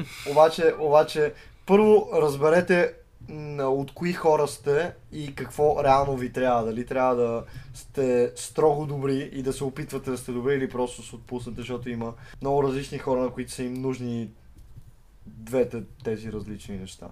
Team Show. Точно така. Само, че не от Боршел, от Формула едно. Не, не, не. Никога не говорим за Формула едно. Нито за Луис Хамилтън. Днес ще завършим с, може би, най-голямата хапка от трите. Или поне за мен. Определено е, просто мисля, че аз трябва още да дъвча. Още дори след записи и пускането на този епизод трябва да дъвча този албум, защото... Трябва или можеш? Или искаш? Искам и трябва. Тия неща. Да, да. Не съм сигурен, че... Че, че минах през а, всяко едно рече и всяка една точка от Брейловата азбука на, на този албум, така както би трябвало да бъде, защото наистина, наистина е огромна хапка и просто, просто когато се чувствам неподготвен за нещо, бих го признал и това е супер пример. Но това не значи, че не е enjoyable албум на първо не, място. Не, супер е, супер е, супер е, просто, просто ти казвам, че понеже вече като цяло не сме създали този подкаст да говорим за албуми, да кажем дали битовете ни кефат или нещо от сорта. И, но по дяволите на... тук битовете ни кефят. Да, по дяволите, на дяволите, наравно с дяволите, навсякъде ни кефат битовете. Но просто, просто опитвайки се да гледаме отвъд тия неща, аз наистина мисля, че имам още неща за възприемане от него. И на тебе ти е една идея по-олегнал, защото аз винаги съм го имал в главата като голяма хапка и ме е било страх да, да се досегна до него. И този досек, който беше подготовка за подкаста, колкото и пъти да съм си опуснал, не е, не е бил достатъчен и, и, и го съзнавам. Абсолютно, да. Абсолютно ясно. Мой експириенс с този албум, конкретно говоря за периода от избирането му за следващ епизод до днешния запис, mm-hmm. беше много интересен, защото винаги ми е било един от любимите албуми. А, такова е един от грамадните неща, които всеки път като ме питаш за десет от десет, това ще е в разговора. Да. Yeah. Но чак сега имах възможността точно това, което ти искаш да го постигнеш след време, аз да задълбая защо така се случва и кое. И не е албум, за който говоря често. Не е нещо, реално, което да. натрафвам на хората. Да. Точно защото... Мислиш, че е за специални моменти. Точно, да, да, да. Не, не е ежедневен албум, не е за всякакви състояния, не е универсален. И плюс това, когато съм в Кендрик фаза, аз съм в Кендрик фаза. И наистина задълбавам в това той какъв творец е и как ги постига тези неща. И всеки път, колкото повече задълбавам, с всеки нов прочит, се убеждавам, че той е човека, който всички са обявили, че е. И To Pimp A Butterfly е едно от големите му постижения, които го доказват изцяло, в пълния потенциал. Защото това не е албум, който идва от нищото и не е албум, който седи ей така във въздуха и просто е обявен за класик и след това не се случва нищо с него. Това е албум, който след хожда Good Kid Мед City, който е един друг прекрасен, прекрасно парче изкуство на Кендрик, което също много харесвам. То разби, разбира се си има своите плюсови и минуси, както и този албум. Те обаче са твърде незначителни за това, което постигат сами по себе си. Good Kid M A A D City е един добър представителен момент, който наистина изяви Кендрик като някакво нещо, което е по-специално от останалите. След това дойде и върса в uh, Control, където той заяви какъв иска да стане, като порасне, как иска да унищожи всичките си съвременици. Много хора мислят, че това е момента, който го е uh, издигнал така спрямо именно съвременниците си, особено в тази епоха, в която е много трудно да пробиеш като някакъв рападжия. Дори да си conscious рапър, вече е много трудно да, да се отличаваш с нещо. И какво направи Кендрик в а, този си албум? Той подходи, м- не хвана звездите във времето, което трябваше да го хване и той да бъде продукт на, на епохата си, защото често се сравнява с two Pac, с... А, с Ен Дабъл Ю Ей и Доктор Dre, частично преди това Ozone Nation и всички основоположници на хип-хопа, към които той толкова се обръща, неговите предци и ментори от а, западния бряг. Не, той, той нито иска да е този класически хип-хоп оджия, нито да е някакъв рап продукт, какъвто в момента наблюдаваме в а, новото време, в двадесет и първи век, което се случва с него, с много негови съвременици. Той по-скоро го иронизира и постави една друга гледна точка, която аз лично не забелязах през всичките си много слушания преди това, преди сега за подкаста, за да седна и да задълбая за това как той след Good Kid Мед Сиди и турнето, което прави с Кани и въобще комерциалния успех, който получава, го хвърля в едно много непознато място, което за него като черен човек в Америка, за него е непознато и ново предизвикателство, което тепърва трябва да бори. Освен систематичния расизъм, който е до болка познат на много хора, дори в България, мисля, че в днешно време. Определено е. Кендрик с този албум дава перспектива и за расизма в индустрията, което много рядко ще срещнеш артист, който, разбира се, ще има коментари за това. Аз тук щях да направя ебаси албума, ама студиото не ми позволи, продуцентите казаха нещо, албума е двадесет песни, защото за стримовете и така нататък. Кендрик усмива точно тези неща и как един такъв черен човек като него, дошъл от гетото, излязъл от нищото само чрез музика и чрез изкуство, трябва да се претопи и да бъде някакъв продукт, който се лансира в масовото пространство, за да може да постигне това, което той си мисли, че той иска. Кендрик не иска това и той се опъчва, поне в първата част от албума, той се опълчва точно на, на този стандарт, който продължава да се налага. Не е прекъснал след излизането на този албум, за съжаление. И това е една от интересните теми, една от многото, които той въвлича в този албум и аз откривам чак сега. Защото има много пластове. И на първо време е много приятен, защото има фънк, джаз влияния. Доста. Първата песен е с а, Джордж Клинтън и с Thundercat. И с Thundercat, който е през целия албум Thundercat. Да, а, в, да, албума да, да, да. Няма, в албума няма осем осем дигитален бас, всичко е записано с реална бас гитара. Да. На първо четене и слушане този албум е много приятен. И това е което го прави толкова симпатичен и гласи за класика след толкова хора. Но колко хора сядат и се заслушват в това, което казва Кендрик? Колко хора се инвестира времето, за да видят той какво е инвестирал в този албум? Колко саможертви и лирически талант и пот и кръв и сълзи са отишли в този албум, за да бъде вечности. Това, което е. Да. Да. Аз не го слушам за първи път готовката за подкаста ми, но това, както каза той току-що, беше първият път, в който реално седнах и се заслушах в нещата. И минуса на слушанията ми за подкаста, мисля, че са даже... Че още си факта, на първия пласт. Още... Да, че, че аз, аз чух какво казва, обаче всички тия интерпретации не, не са стигнали толкова надалече, колкото бих искал, защото виждам, че има определено маса неща, които могат да се извлекат от нещата, които той казва, които чувам, освен, че, че ги казва. И просто мисля, че това е още територия, която още не е опозната изцяло от моите камбанария. Но като за приятен албум, който просто си пуснеш, също е а, супер валиден и става. Както говорихме и в а, миналия, ако не се лъжа, подкаст, там за, със Свето говорихме за това. Как? На първо може... време трябва да ти хареса като фен. Да, да, да. И, и освен всичко друго, как има една, един такъв висящ въпрос. Дали нещо, което е много велико, а, дали отличително, отличителните му белези не са само това как го възприемат критиците и хората, които потъват в него, ами как го възприема и масовия слушател. По мои наблюдения и човек и мнения на хора, които не са задълбавали особено много. Това е супер пример и за едните, които са една идея по-небрежни слушатели, и за хората, които са истински ценители на музика във всичките отношения и лирицизъм.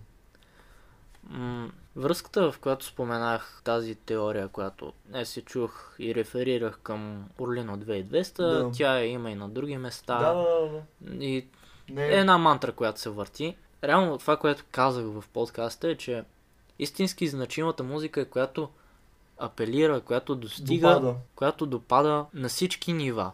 И няма как нещо да е превъзходно велико моментално постижение в музиката, ако бъде оценено подобаващо само от разни префърцунени списания и от а, приятелите на въпросния артист, където а, знаят всичките полиритми, могат да ги правят насъм. Да. Не, това не, това не е значимата музика. Значимата музика е точно когато достига до общността и тя я превръща в техния хим, в техния саундтрек, в тяхното ежедневие. Това е нещо, което те ги дефинират, те използват.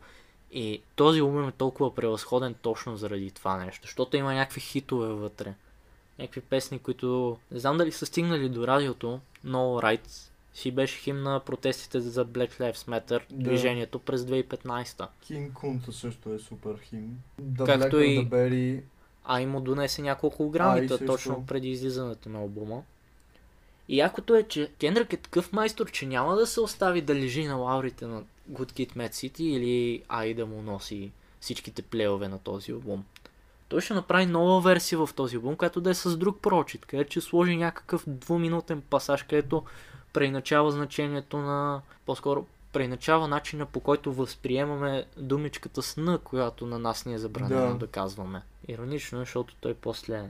Имаше един концерт преди няколко години. Аз точно тогава почнах да слушам Kendrick. Когато дига човек от публиката, кой, който е бял и той пее думата с... Бяло момиче, да. да. Да. Той прави забележка, кара да върнат песента обратно, казва, че няма право да прави такива неща. И, и просто го прави. Просто се спича. Гадното е, в случая беше, че публиката веднага се обръща срещу нея, но преди това на никой не му правеше впечатление. А публиката е била в Европа предимно бяла. Да. И Kendrick, знаеки, че ще избере точно тази песен, където нали, в първия куплет всяка, всеки ред завършва на тая дума. Да. Малко сконфузно се получи цялата ситуация. Радвам се, че не се отпечата като лошо петно на Kendrick, защото не го заслужава. Независимо, че не беше право в случая. Mm-hmm. Но той даже и само с Good Kid Mad City си солидира такъв авторитет в хип-хоп средите, че в музикалните той да, да, да. отдавна не се сравнява с други рапъри. То... Няма и нужда. Да, да, да. Други се опитват да се сравняват и да го гонят. Колко им се получава, колко не. Да, през цялото време си мислех за J. Cole. И защо толкова не го харесвам и хората, още повече не харесвам хората, които непрестанно сравняват J. Cole с Kendrick. Да. И казват, че те са двамата говорители на днешното поколение. Нищо подобно. Kendrick идва от тотално друга среда. Той има едно много сериозно рамо от, от West Coast и от всички хора, които му подават ръка, даже и в първото парче на, на този албум, mm-hmm. веднага да забележиш. Да. Доктор Дре се обажда, Thundercat, Джордж Клинтън, след това идва Билал, след това идва Snoop Dogg, така нататък. Това дава една увереност на Kendrick, той да прави каквото си поиска. Докато J. Cole точно от тия деца се съобразяват. И докато Kendrick в последния си трак на, нали, на най-обичания му албум, To Pimp A Butterfly, си говори с two Pac и прави това своеобразно, това самоделно интервю от нищото, където обяснява цялата концепция с две поеми, с не знам си какво, то дванадесет минутен трак. J. Cole в най-обичания си албум две хиляди и четиринадесета Forest Hills Drive също има супер дълъг трак накрая, което би трябвало да е показател, че трябва да е десет от десет албум за мене, защото Тих труд, uh, да, да, да. Uh, Wish You Were Here, този албум. Не, той какво прави в последния трак? Рапира там, колко бях, три-четири върса и след това седем минути благодари на всеки един човек от квартала му и кой какво е постигнал и някакво на много махленско ниво, в сравнение с Kendrick, който вече се бори за, не за световна слава, но се бори за световно легаси. Да. За него легасито е много по-важно. Него, да. да. J. Cole просто иска да благодари на всеки, който му е помогнал в този албум. И с което прави последната песен от, нали, предполагаемо най-добрия си албум, неговия masterpiece. Не знам как това се доближава до шедьор въобще. Го прави неслушаемо. Прави неслушаемо, аз просто признавам, този албум го имам на плоча. Тогава се опитвах да слушам и J. Cole. Всеки път, като дойде този момент, просто ставам, дигам иглата и прибирам плочата. Докато при Mortal Man нарочно оставям, да, ако да, правя да. нещо друго, просто сядам и се концентрирам и го слушам до края. Не, даже не го скипвам. Това е хипотетичен разговор с Тупак, мисля, че ако наистина не си разбрал хептен нищо от албума, това е добър начин да ти се синтезира, ако се заслушаш в нещата, които се казват. Това е нужната експозиция. Това е, нужна, това е нужната бележка на преводача. Да, да, да. И да, харесва ми, харесва ми идеята за тази хипотетична сцена, която е представена. Харесва ми това как са структурирани нещата, които се казват и които са се казвали в албума вече няколко пъти в а, траковете. Спомняш ли си как реагира на това парче, като го чу за първи път в цялост? Аз ли? А... Защото аз имам ясен спомен за албума. За тая песен конкретно не. Да, спомням си и, и, и, и минавах през парк, прибирах се и за малко се спрях и такова, наистина ме замисли. Защото другите парчета, ако се заслушаш в тях и ходиш някъде, нали ти мислиш паралелно, обаче, обаче това наистина е разкостване а, на цялата концепция с всичките а, елементи и разбиване на всички метафори, просто буквализиране. Да, но не по някакъв корни начин, където да, да. Ей брат, ти сега си много тъп и затова идвам аз сега от извора да ти обясня. Ето тук пеперудата значи това, сводника значи това. Да. Не, той го обръща, като... обръща го през Тупак и му казва да. Ей човече, аз израснах с твоята музика, ти беше някакъв мой идол. Това, което ти си оставил зад себе си, искам аз да го постигна, но най-вероятно няма да успея и на една десета. Mm-hmm. И му го казва някакво такова лично обращение, което знаеки откъде идва Кенрик, какви са неговите мотиви, какво го е мотивирало него, придава пък още повече стойност. Впечатляващо, наистина. Да, да, да. И не казвам, че трябва да си запознат отново да. Тоя, дори да нямаш пълния контекст, слушайки албума от кора до кора и слушайки се поне малко в нещата, които се казват, трябва да послужи, най-логичното нещо е това да ти послужи като храна за ума, поне за някакво известно време, докато слушаш нещата. Да, да, да. Но съветвам хората да не остават просто с този албум, защото, или само с неговото слушане, защото момента, в който започнеш да се интересуваш от Кендрик и от неговата история, а, имам една статия за него в Teen Station. Много където... добра. Преди година изгледа и повече. Да, за десет негови парчета и там обяснявам подробно за всяко парче. Каква е била целта, често и каква е ролята в албума, защото той прави доста концептуални неща, които са зависими едно спрямо друго. Колко парчета от To Pimp A Butterfly бяха включени в... Не си позволих да сложа много, първо защото исках някакво... разнообразие да цари. Някакво разнообразие, все едно на квоти да ги разделя. Да. А, и второ, парчетата от To Pimp A Butterfly, доста от тях не работят толкова добре самостоятелно, извън, да, да, извън контекста на албума. Определено. Когато се видят в концепцията, наистина си проличават като правилно отрязани парчета пъзъл, които се наслагват, но без контекста ма, мъничко се губи от есенцията им. Да. Така че All Right със сигурност беше вътре, King Kunta също беше. Това също. И Ай също. И мисля, че и The Black Art Berry. Да. King Kunta е супер такова фънки парче, което просто да сложиш в кюто на Spotify плейлиста и да се кефите с вашите хора и така нататък. Но поставено на, на това място в албума, там на трето. Второ или трето. Да. Има, интер, има интерлюдия, която е между Уесли Стиър и, и нея. Така че втора реална да. Песен. Не, те интерлюдите тук се също са, е баси да, песните да, сами по себе си. Факт. Включително Фурсел е доста дълга, да. По-дълга спрямо други парчета mm-hmm. в албума. Но Уесли Стиър, откривайки за нали, Uncle Sam, този образ на лошия... индустриален американец, точно, ясно ориентиран. Да те, който иска да те вкара в машината и ти да си... перфектното олио, което да досмаже, да, да я досмаже. Имаш го това в първия трак. След това в Урсел тази кучка, която му лафи. Началото ни някой може да си каже, ако въобще тръгва да посяга на този албум и да, да казва какво толкова му харесвате, ще се хване за това второ парче и ще каже каква е тая, дето тук ми псува като каруцарка, това ли ви е културата, това ли ви е височайшата музика. Той после може да рапира бързо, това, това е много яко, ама си лафи за пишката и не знам си какво. Yeah. Под смисъла, че тя е, тя е мацката, която се опитва да... Тя е индустрията, която се опитва да бъде задоволен от а, този рапър, който никога няма да достигне пълния си потенциал според критериите на тази индустрия. Да. Това удря на някакво различно ниво.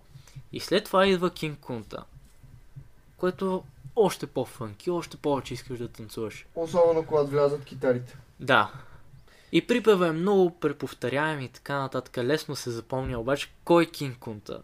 Какви са референциите вътре. Стигаш до едни романи, които са за точно за афроамериканска култура, за история на големи роби от някогашно време. Как Ендрик се сравнява с тях, започва да говори с, за рапъри с, с голстрайтери. Също много ироничен момент, като казва: пичове, аз мислех да ви убия всичките, ама вие вече сте се постарали самостоятелно да, да се заровите. Което иронично не е защото той е някакъв самохвалко, който нали, рап, рапира само рап за рапа, а с това, че буквално две години по-късно, две хиляди и седемнадесета, почва да избухва по-сериозно в мейнстрима този SoundCloud рап вълна, в която изскочиха някакви рапъри, които единствения personality trait, с който ги свързваме днес, е, че неистовото им желание да се самоубият и каква мъка ги тегне и така нататък. Да. Някои от тях вече не са между нас, което е иронично за друг разговор. Да.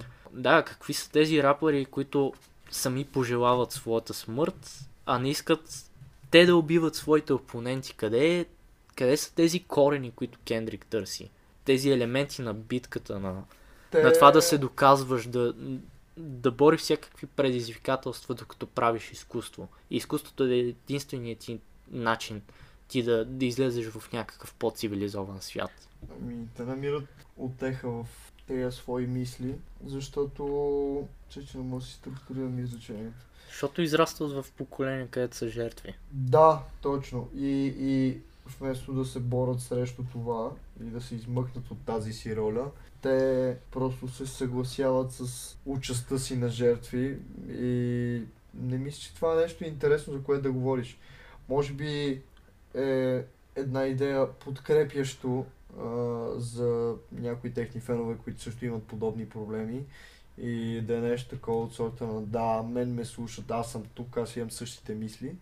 Окей, обаче освен този спасителен пояс, който те поднасят на част от аудиторията си, не виждам да друг кое. Това е много краткотраен ефект. Да, това е, това е точно ефект. Индустриалният продукт, който им се поднася. И... отеха. Да, някаква отеха, някакво такова състрадание моментно, но това е нещо, което най-много да те закопае още повече. Да, когато се връщаш към това. Да. Защото ти дава едни моментни, много малки такива захаросани глупости, които не просто ти носят нещо. Просто ти подмятат, нещо. Че има смисъл, обаче не ти поднасят да. Пътя към решението. Докато conscious рапа на Кендрик търси големите теми. И търси да, избавление, не търси оттеха. Той търси именно спасение от покварата. По същия начин, по който Мартин Скорсезе, съжалявам, че пак и пак го споменавам и референции и така нататък. Не, това е абсолютно в uh, контекста на целия подкаст, много ясно ще го направиш. Да, да, да. Просто твърде така а, някак си се подредиха селекции, е селекциите за е този супер. Епизод и не спирам да си мисля. Мартин Скорсезе е по същия начин. Това е моят еквивалент. Каквото е Кендрик, нали, в момента за мен е като пример, за предните поколения са били други рапъри. Mm-hmm. И те в момента гледат на Кендрик като някакъв такъв, дето се опитва да бъде Тупак. За нас това е човека, който ще промени. Или променя рапа, какъвто го познаваме. Мартин Скорсезе е така в киното. Той израства в малката Италия, където родителите му са твърде заети да свързват двата края. Нямат време нито за, за вяра и за религия, нито за моралното отглеждане. Те си имат свои проблеми на глава, като всички итало-американци в това време.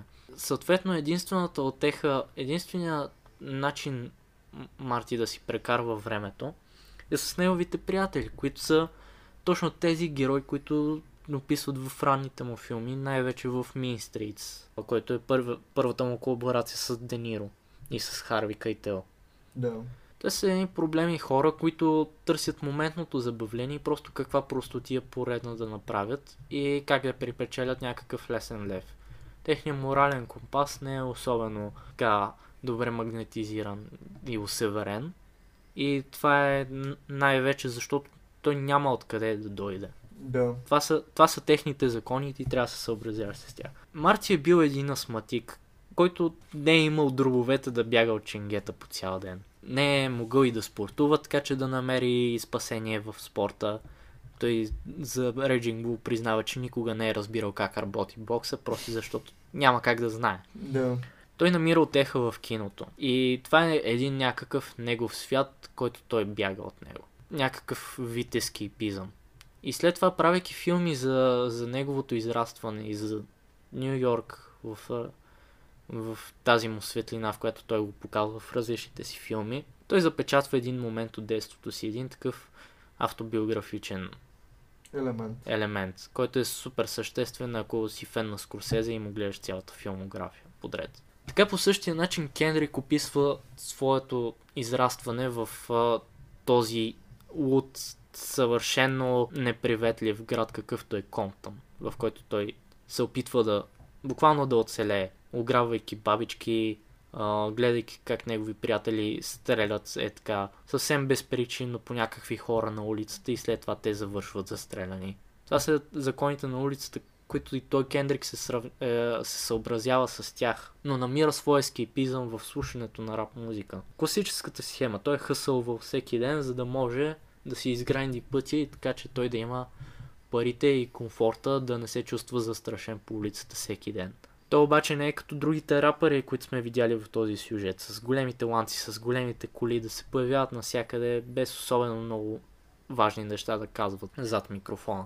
Кендрик се чувства виновен, че вече не е от тези хора и че той не е там, за да спаси и неговите приятели. И остатъка. Да. да. Чувства се виновен, че ги води на би и ти Awards и те се държат като абсолютни... Махленци. Там не... Да, махленци, там не има мястото. Ще я кажа маймуни. Да. Той се чувства виновен, че не може да помогне.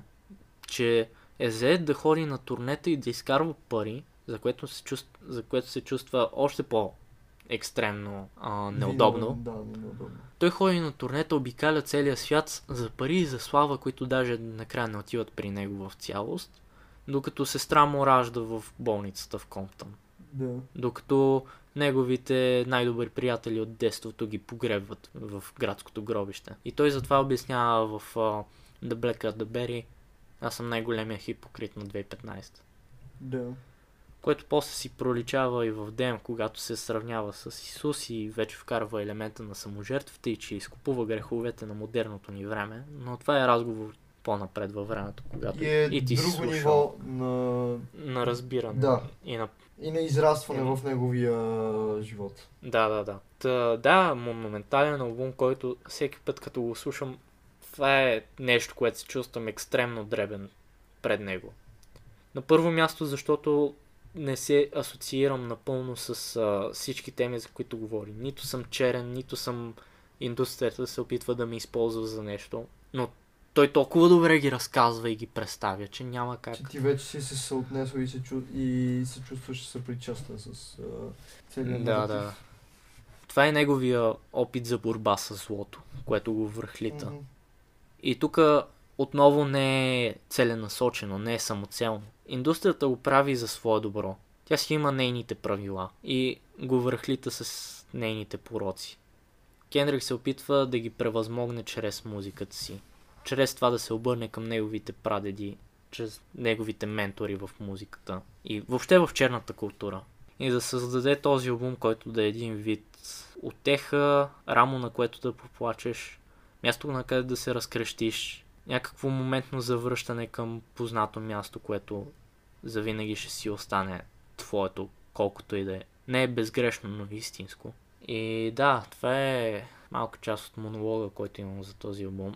Който беше супер, защото не, му, не бих могъл да го допълна по-пълно и по-добре. И се надявам това да е повод някой да си го пусне наистина, да разбере и чуе за какво става въпрос, когато говорим за това. Да. Още по-прелесно е, че този албум излиза две хиляди и петнадесета година, сравнително скоро. Скоро ще навърши шест години точно. Да. И вече се, вече се виждат отблясъците, отпечатъците, които Кендрик е оставил най-вече като бля... влияния в негови съвременни рапъри. Да. И каза за хората, които се опитват да го копират. Аз включително на, българ сцена, на българска сцена виждам нашите любимци Атила и Жлъч, примерно да използват неговите, а, да си променят гласчето, така да говорят по, а, така, да. За да симулират някакви други персонажи. Софийско градско, ако някой може да ми докаже, че а, Жлъчката не е слушал много Good Kid Mad City преди да я напише тая песен, просто да, да ми се обади или да ми пише. Въпреки, че ще му е много трудно да се аргументира. Да. Включително аз To Pimp A Butterfly го слушах за първи път, когато чух Вода и вино на Солка от Крой. Бях мега впечатлен от това, че може да има продукция, която да е органично направена и да не е стрикно базирана на семплите, а да има инструменталистика, която да. идва директно от, от неща, артистите. Да. И Гената посочи именно този албум като негово основно вдъхновение, че искал да направи джаз албум. Въпреки, че разбираемо посоката не е абсолютно даже същата. Да, даже... изобщо не е същата. Единствено част от похватите в правенето му са, така да се каже, заимствани и изходни. Целял се в нещо по-органично, което да. да идва от душата. Да, да, да. По-музиканско. Да. В сравнение с предишните и за сега следващите неща, които са под формата на албуми, които, нали, пак различни влияния. Да. Затова което е прави и двата албума толкова лични. Да, аз наистина не знам какво назобава, защото съм зашеметен от самия албум. Колкото и да не съм го доразбрал, мисля, че нещата, които покълнаха в мене след слушането му, достатъчно ме впечатлиха, но това изобщо не е причина да спра да го преоткривам, защото знам, че има смисъл за мен най-вече. Твоята експозиция беше супер, също. Много добър синтез за някой, който би си нямал хал хабер от това какво е да го чуеш. Да, може би едно от нещата, които искам да добавя преди да завършим епизода е, че ти в момента държиш винила, който притежавам на този албум. Този албум е от тези, които имат много различно усещане, когато го слушаш на грамофон и на... когато го имаш на носител даже, включително и тук го имам и на диск. Не, не, че съм го слушал на компютъра на диск, просто защото няма съществени разлики от това да си го пусна в, в съответните стриминг платформи. Аз даже първи път, като го слушах, не беше в стриминг платформа, свалих си го и... От къде? От а, разни сайтове, не си спомням кои, най-вероятно са били руски. Защо си го свалил? Защото тогава нямах Spotify абонамент. Това а говорим... Това ли имало в YouTube? Това говорим за две хиляди и осемнадесета началото. А, ти си искал да го слушаш от телефона, докато ходиш на някъде, затова си да, го да, да, да, да. И песните се бяха подредили по азбучен ред и албума почна от All Right. Oh, Mortal Man no. беше на средата. Не, не, не. не. Да. Но да, това е една от първите плочи, които си... Даже май първата плоча, която си купих самостоятелно. Mm. За Black Friday. Ето. Какъв епитет само. И просто си го пуснах на тогавашния грамофон, който е на сестра ми. И харесвах албума преди това, но след този албум имах някакъв, някакво лично преживяване с... Той е специално мастериран за грамофон, предполагам. А, доколкото знам, е мастериран в моно, въпреки че има някакви моменти, примерно в Ю, като е транзишъна с а, тази housekeeping, да, housekeeping да. Нали, преминава от едното ухо в другото. Както си е, да. Да. Okay. Разбира се, че е специално мастериран за това, а, за винил, но той като цяло си има точно този аналогов класически звук. Да. И обръщайки се към всички тия влияния, които... Пръщенията в Уесли Стири са факт. Пръщенията са едно на ръка, но самия... Тя може да ги добавиш в еф ел Studio Press. Да. Но баса на Thundercat, на Thundercat в този момент. Въобще фънка, който пръщи е така много аналогово от клони, това е едно от друго изживяване, което ми напомня защо съм се навил с това хобби, да колекционирам винили. И онзи ден а, си купих и Black Star на Дейвид Боуи. Пак е черно, пак е в тематиката. Да, включително Дейвид Боуи посочва този албум, To Pimp A Butterfly и Dead Grips като основни влияния за Знам. направата на Black Star. Така че, да, това е моето малко получаване към а, нашата публика, че ако се чувствате, че не оценявате достатъчно музиката, която харесвате, или че не виждате какво толкова може да променя в живота на един човек, ви съветвам да, да си окупите някой любим албум на физически носител. Тогава стойността ще бъде тотално друга. Когато го притежавате в ръцете си и когато сте дали пари за него. Определено се променя цялото усещане и аз го потвърждавам. На най-любимите ми албуми може би нямам винили, защото още съм в процес на набиране и колекциониране и се опитвам да събирам различни неща, а не да изкупувам такива, които вече знам.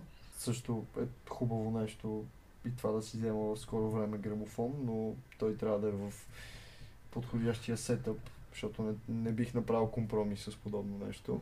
Но... ще ти прати оня канал, дето е с... с грамофона, пича дето разбира от грамофони, окей. Okay. Дето говори за малки деца. За иглички. А, да, мога да кажа само за дискове, че, че дори да е диск и да не е най-специалният носител, пак изживяването е съвсем друго, щом го държи в ръката си. Да. Мисля, че станахме много, много бавно, на, на много бавно темпо започнахме да говорим и много почнахме да се вживяваме. Има защо, определено. И това го забелязах слушателите в последния сегмент. Избираме тега и Everlasting теми, да, така че... Да, вечно зелени. Да.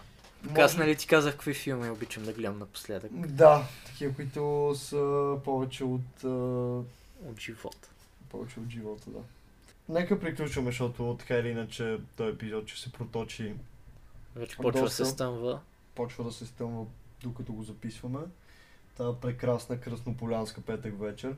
Слушайте и обръщайте повече внимание на нещата, които обичате, защото не знаете при следващата консумация на това парче изкуство какъв смисъл ще откриете.